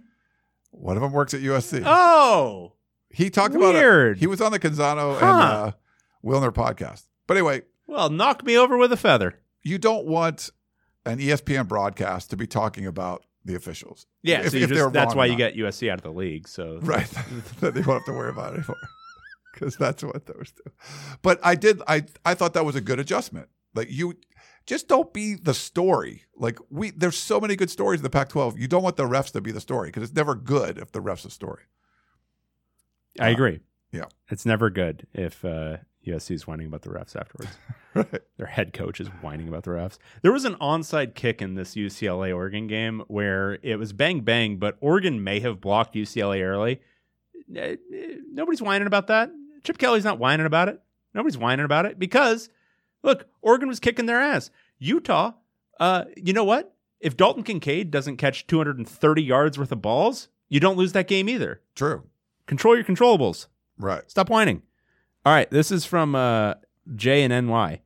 Is this what USC fans are like? Uh, this for Dave. So Ryan, please mute yourself. JK Ryan, we love you. Dave, I can mute a- myself. I'm going to eat a donut. I'll do that. yeah, do it. Uh, Dave, after the Utah loss, the amount of whining about the refereeing, calls for justice, insistence that the game was rigged was unbelievable. I love that this came right after that. Uh, is this what USC fans are like when their team is really good? Um, uh, since we are talking about blown calls, here's a photo of Caleb Williams clearly down on his own goal line. This wasn't called and was the difference between second and 13 from the one foot, or maybe that is a safety, versus first and 10 from the 30, since Caleb scrambled for 30 yards after this. Refs suck, shit happens, calls get blown both ways. Nobody knows the impact of those blown calls. The real crime is crying about it. That's so. I do want to focus on that sentiment because I think um, crying in sports is totally fine um, in the literal sense. Like if you, you know, you're feeling something emotional, right? You're you're really like, you know, after a game, like the people who are posting photos of Caleb Williams crying after the game. I think that's rude. It's mean. You know, people feel something. They're giving something emotionally to the game. They're you know really engaged, and so whatever. But the the whining, which is what you're saying here with the crying, that's something that like Yeah. has never been good in sports ever. No matter what egregious thing happened to you, don't whine about it. It's bad sportsmanship, even if you are saying uh, what you're saying is true, even if what you're saying is legitimate. And the legitimacy of USC got a little bit more screwed by the calls in that game than Utah is true. But sitting around just being like, eh, constantly afterwards is another thing. Like, we don't need to do that. And I think one thing I will say, I think Lincoln Riley set a bad example there because it's one thing for the media, it's one thing for even some of the players, it's one thing for the TV broadcasters to be doing it. For the head coach to be just constantly whining, it doesn't set a good example for your players. Like they need to think, you know, hey, there's stuff we can control. There's stuff that, but like thinking, oh man, this was taken from us. How's that good? How's that good for like team morale? It's just, bleh. I hate that shit. Um. Anyway, now I'll answer my own question. Of course, USC fans are like this, but so are all fans. We all feel like refs are biased against our team, and that our team is the one that got screwed by the refs. Bottom line: make the plays in crunch time. You have to. You have to in order to win the game, or don't and lose. Yeah, Jay, and that you know, to be fair, Lincoln Riley said the refs were poor, but then he said, but they were the reason we lost the game. So I think he said that. He did bring it up a couple of times, though. Uh, I mean, in the conference, the, It was after the game, but then it was another one early the next week. he was asked. Well, he was asked a question about it or whatever. Yeah, Yeah. Um, but yeah, so I, I don't think he was whining about it. Definitely, you hear it from uh, a lot of USC fans. And I think that, you know, if you were said like so the Oregon game, if Oregon blocked the guy, now that's sort of like, well, Oregon sort of took momentum early in the game and got that extra possession. You know, Oregon ends up winning by 15, but still, like, could the game have changed if there was a call then? I think Yeah, in but- this one it but- was like direct, like literally, like took a, like took away an interception that became a, a touchdown on the very next play. Like, but all we're talking it was like about, a direct. but, but we're know, actually talking about the same thing because what we're talking about is possessions. We're Uh-huh. talking about a possession being taken away and gifted to the other side. If you if you take the contention that the interception would have happened without the whatever, without the pseudo roughing, like it would have been an interception. All you're talking about is an exchange of possession. Um, that's all the onside kick was too. It's just you know But that was like a key. Like to me, like if you look back, we both, didn't know at the both time. Both were super key. But the thing is, Yeah. the onside kick is super key too. No, no, And- I'm, I'm and- saying the onside kick was huge. And I do want to be fair. There's a lot of U- UCLA fans who are like going Zapruder film on this onside kick, which is you know all nutty. It's just there isn't a chorus of. My biggest issue is Lincoln Riley with that. Like, yeah, media are going to say whatever they're going to say. I thought Brock Huard was ridiculous on the broadcast. It's like there there there have been a lot worse calls than those two roughing the passers, and you don't hear this like nonsense about. Oh my God, this is the worst thing I've ever seen. He sounded like Don MacLean on a Pac-12 broadcast. It's just like, get out of here, buddy. Um, but uh, I thought Brock Huard was ridiculous, and I thought Lincoln Riley like say, "Oh, we disagreed with some calls, but there was a lot of shit we could have fixed ourselves." And it seemed like he emphasized it more and more. Um, and so, anyway, which I think that certainly didn't help. Like if if you when it, that's one thing when we're at games and we're not listening to the broadcast. Not, that you go to games, but when you used to, or maybe years Ne- ago, when you never used to go- so I don't know what the you know broadcast is saying, and then when there's like this thing coming up, and I'm like, why is everyone talking about this? And it's like, oh, because they said that on the broadcast. So then it becomes like a thing, right? Like, oh, they're uh the broadcast talked about it, and like I didn't see that, or I didn't feel that, like on the field or in the press Right. box or whatever. anyway, It's kind of weird, but I do I do like that I didn't, and maybe I'm wrong. Tell me if I'm wrong, but I didn't get the feeling on any of the games that I was watching.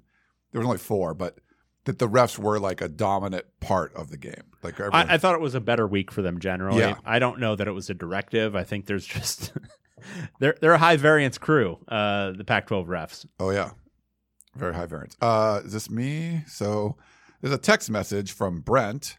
Hey guys, Oregon State versus USC was a three point game where USC blatantly held Oregon State in multiple key situations. I don't want to hear about complaints that the refs missed calls in the Utah versus USC game. All Pac 12 refs suck. Sometimes it helps, sometimes they bend you over and give you the Phoenix. We just need to learn to love the chaos. As a question, the Beavs are a quarterback away from being a good team. If JT Daniels had transferred to Oregon State, what would their record be? Um, they'd probably have beaten USC, right? I would think they could be like a six and one deal, right? What are they right now? Four and two? I thought they're six and they're six and two, aren't they? Six and two, I think. Yeah. Yeah, they'd be seven. Seven and and one. one. Seven and one. What did I say? You Yeah. said six and one. Okay, so yeah, they would have. I think. Well, what was the other loss? That was. Uh, they went on the road to loss to Utah, so I don't think that was going to be. No, they got they got smoked in that game. That was 42-16. Yeah. Yes. So I think they can beat USC at home. So I think they're four and one in conference, and But I will say that was the first game where Branson was playing a ton. The the Utah game on the road. yeah. So that one, remember, it was like a turnover, like nonsense show. Yes. It would have been closer. I don't think they're undefeated right now, but seven and one pretty easily. Yeah, I don't think they beat Utah on the road. Like that wasn't Yeah. happening. JT Oh. Daniels would have been motivated too. Oh USC. yeah. Oh hell yeah. Um. Okay. And then uh, what do we got next?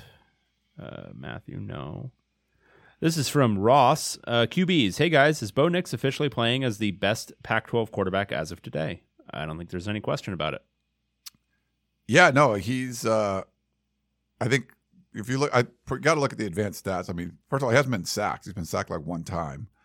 Um, he had a f- like, and if especially if you take out that Georgia game, I would say, yeah, I, I think you could say he's playing the best uh, right now.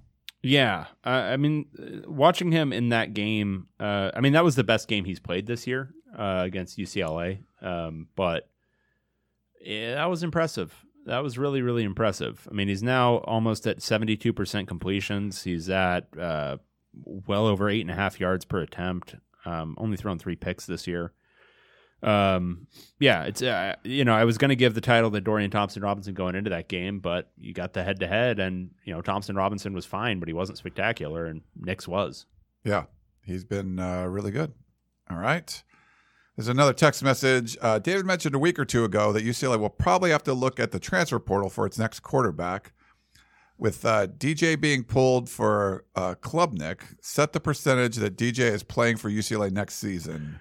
Josh in Charleston, He is referring South Carolina. to friggin' Clemson players like we know who the hell he's talking about.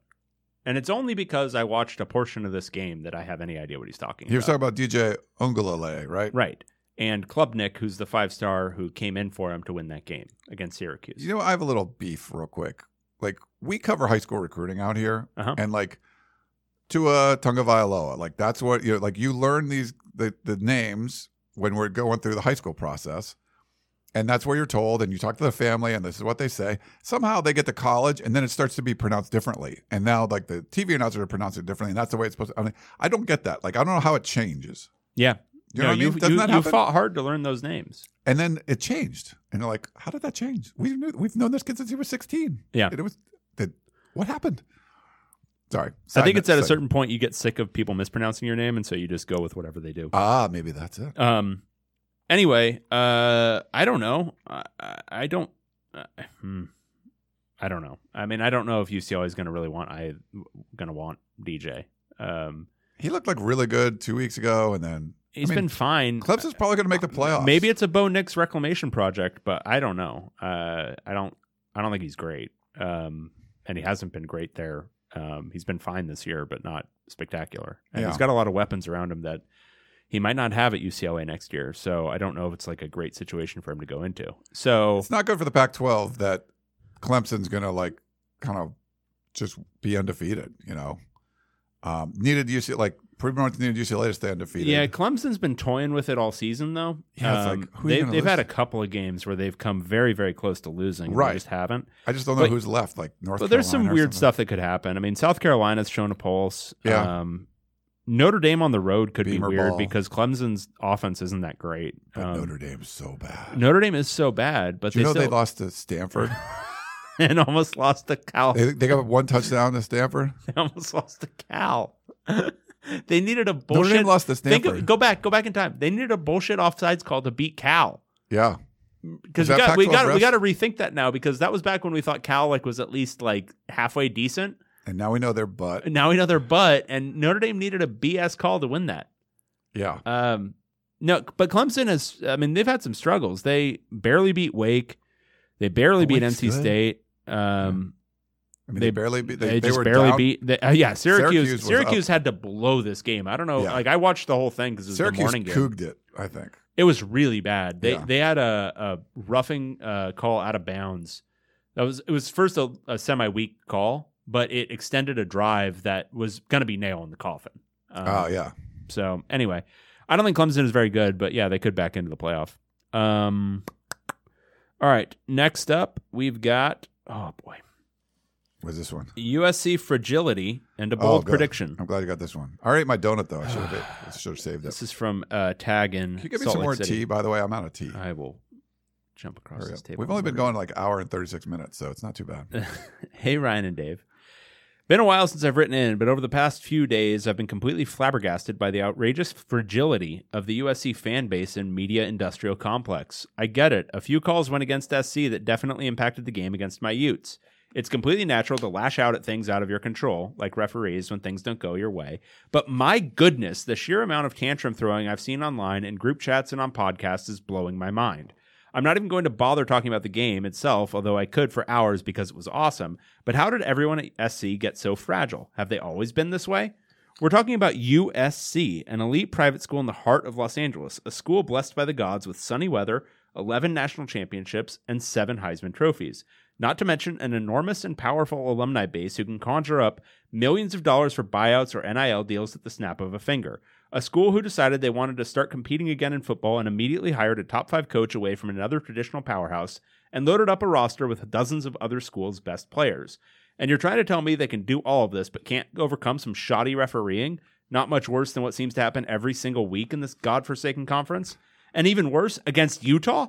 12 years ago, Utah was a plucky little mid major school who had gotten hot twice in five years and started to make a name for themselves.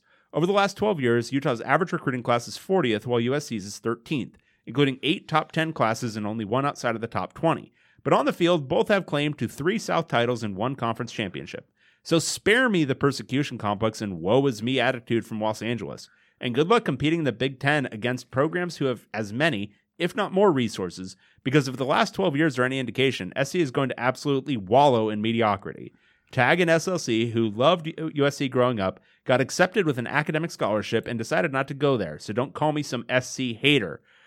Tag in SLC spitting flames. There's some flames there from Tag. I, I think this should go on our masthead of our website that you keep directing people to.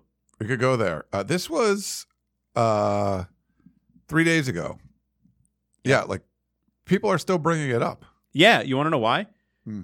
Because your your your your fan base went into meltdown mode for like an entire week after this game. The bye week came at a horrible time for USC because it allowed them to just whine and whine and Uh, whine I don't know about the wine for an stuff. entire week. I think it was like an early thing, and then sort of got to move on. But It's People it's are moving it's on. been nonstop crying, nice. I don't. I don't. You know. nonstop. We'll see. Can't stop, that- won't stop. There were a lot of people that loved the muting. That was good. There were some people that loved the muting. Yeah. There was also a friend of ours in the iTunes reviews who did not love yeah. What? But then we also got we got like two five stars that were pro mutes, and then one that was uh, anti mute. I think there was one pro mute, one anti mute. I think Yeah. it's an even battle. I think we need to have a poll. I think we need to determine uh, could do a where poll. things stand on the muting.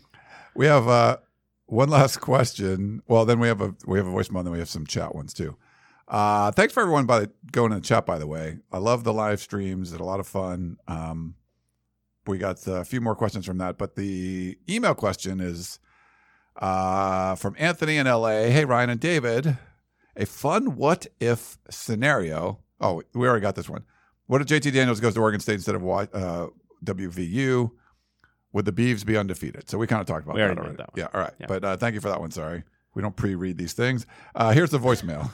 Hey, what's up, guys? It's Perk. Um, I asked kind of a similar question to this probably about two or three weeks back um, about Oregon football, but um, I know back at the be- after the beginning of the season after the Georgia loss, you guys had kind of expressed some concern about the Oregon coaching staff, and that is potentially comprised of too many guys that were good recruiters and good assistants, but never really spent time as coaches. And I was wondering, given how things have played out since that game uh, and kind of how much better it seems they've gotten, do you still have those same concerns about the staff, or Nope. is it just too early to tell? Thanks, guys. Uh, big nope. Uh, that was probably one of the worst misreads I've had in a in a slew of them uh, on this show. Um, you know, I'm I'm taking a lot from uh, what I've seen from you know the assistants I'm familiar with, and I think I was walking away saying, well, Kenny Dillingham, he was never re- a Right. real OC before this year. Uh, Land Danning was a GA seven years ago, um, and so instead of taking from that, well, these guys just got big come ups, it's because they've shown something at the other, you know, at their uh, other jobs. I take it as, oh, it's just more coaching nepotism and guys are just getting hired because they're coaches. Um, but no, horrible misread of what they've done, um, uh, particularly on the offensive side of the ball. I think defensively, um, I'm I'm familiar with Tosh Lupoy's work, um, and I have my doubts about him as an effective defensive coordinator. Mhm. Um, but I'm sure Lanning, Danning, uh, thought, well, I'm a defensive guy. I can lend my support to that side of the ball, and Tosh is a great recruiter.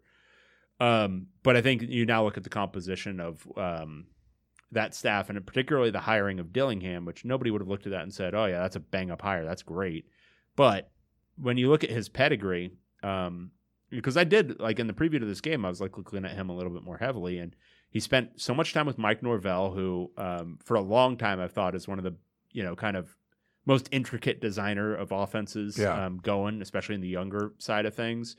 Um, and there's a lot of Gus Malzahn tree there too, because Mhm. Norvell coached under Malzahn at Tulsa, and then Dillingham spent a year at Auburn under Malzahn. Um, and Malzahn, whatever your complaints with him from his time at Auburn, is also a really innovative, uh, dynamic offensive coach.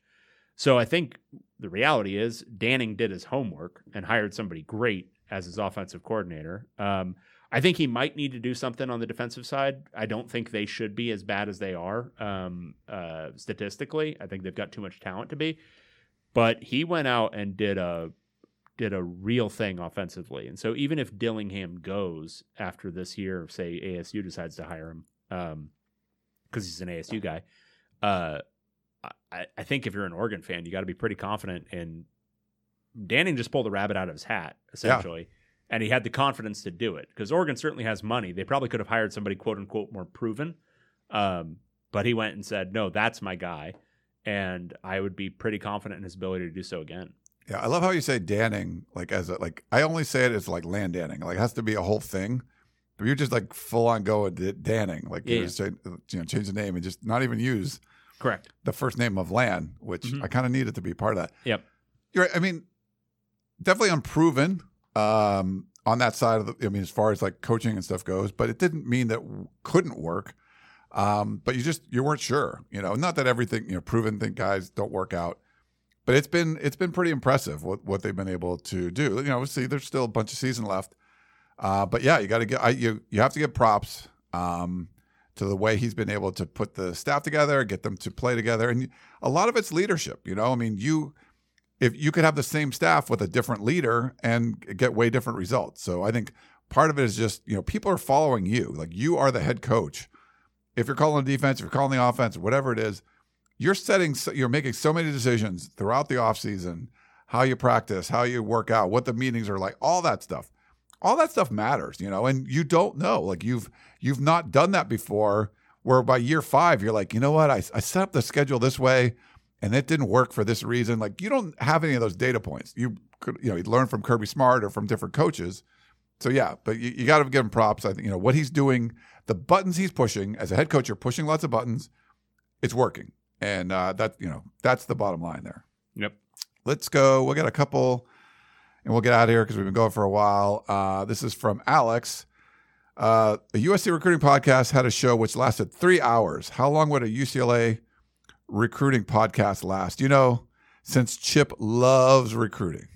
The only way it would last that long is if we spent one hour on every commit.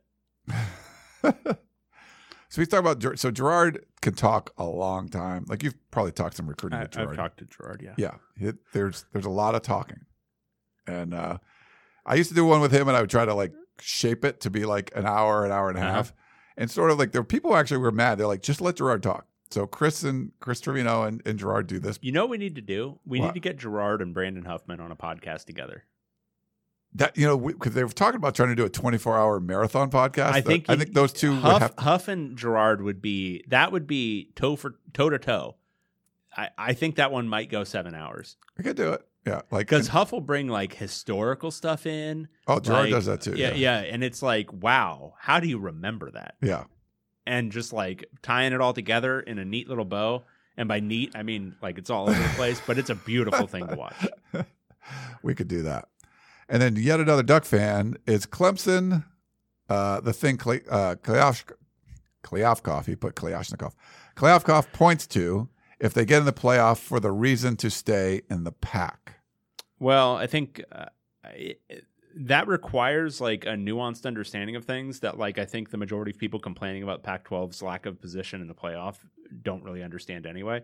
Which is Clemson. Uh, they dominate a bad league, and so they get to the, go to the playoff. Um, but that's what I've been saying on this stupid show for years: is that you the the Pac-12 is a better league, but it doesn't have that team. They haven't No. had that team now in six years that is Yeah. dominant enough that they're just eating up all the other weaklings. Um, Clemson's not great, but they're able to beat up on the ACC. I think the margin certainly got a lot closer this year, but um, Pac-12 just hasn't had it. So I don't know if it's an argument that uh, Kliavkoff will put out there at all, um, but I think it is for us on this show. It'll be like, well, yeah, they finally got that team, um, and whether it's Oregon or USC or UCLA or nobody this year, um, you know, the proof will be in the pudding.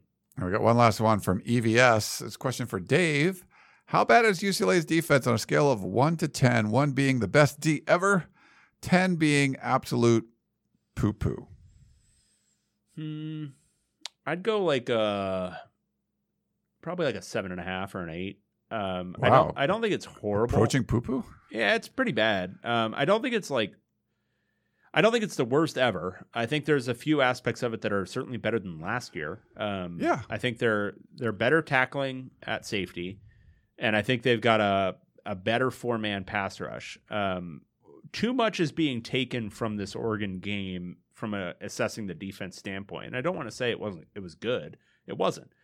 Oregon is a super elite offense. Like they're um like if you look at their underlying numbers, they're right up there with one of those Chip Kelly offenses right now um, from the Oregon years. Yeah. Um, so it's not like it's. I mean, yeah, you're going to look bad against that offense. Most defenses are, uh, but in the previous weeks, they'd been they'd been a bend but been pretty good. they'd been a bend but don't break defense that broke. Um, but they did do a lot of bending before it. So it would be like these long drives that eventually the other team scores.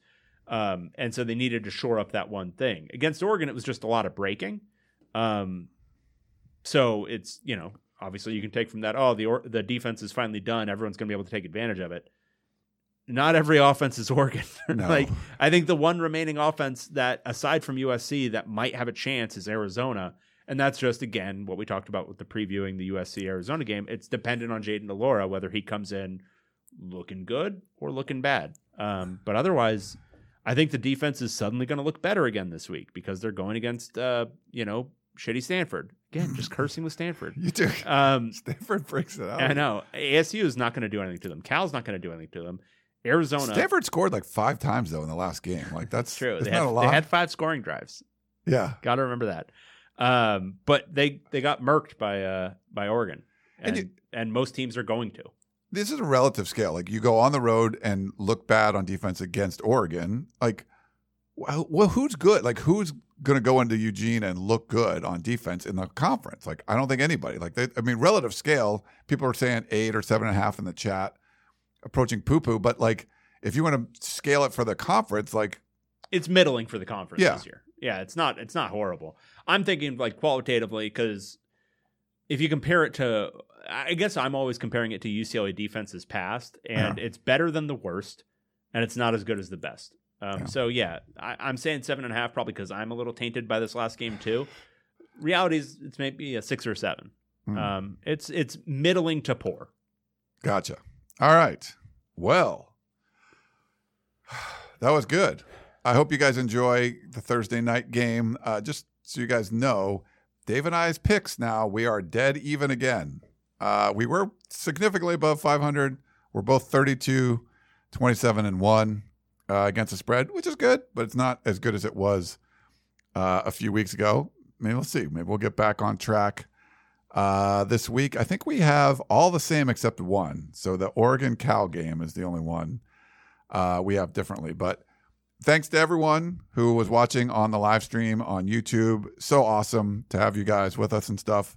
Uh, sticking with us for almost two hours, which is kind of crazy in the middle of your workday. Uh, but we appreciate that. And uh, yeah, hope you all enjoyed the show. Make sure you rate us, uh, like, subscribe, all that kind of stuff. We appreciate that. Follow Dave on Twitter at David David Woods. Follow me at Inside Troy, and the, the podcast is at Pac-12 Podcast. I hope you enjoyed the show, and uh, we will talk to you next time. Bye.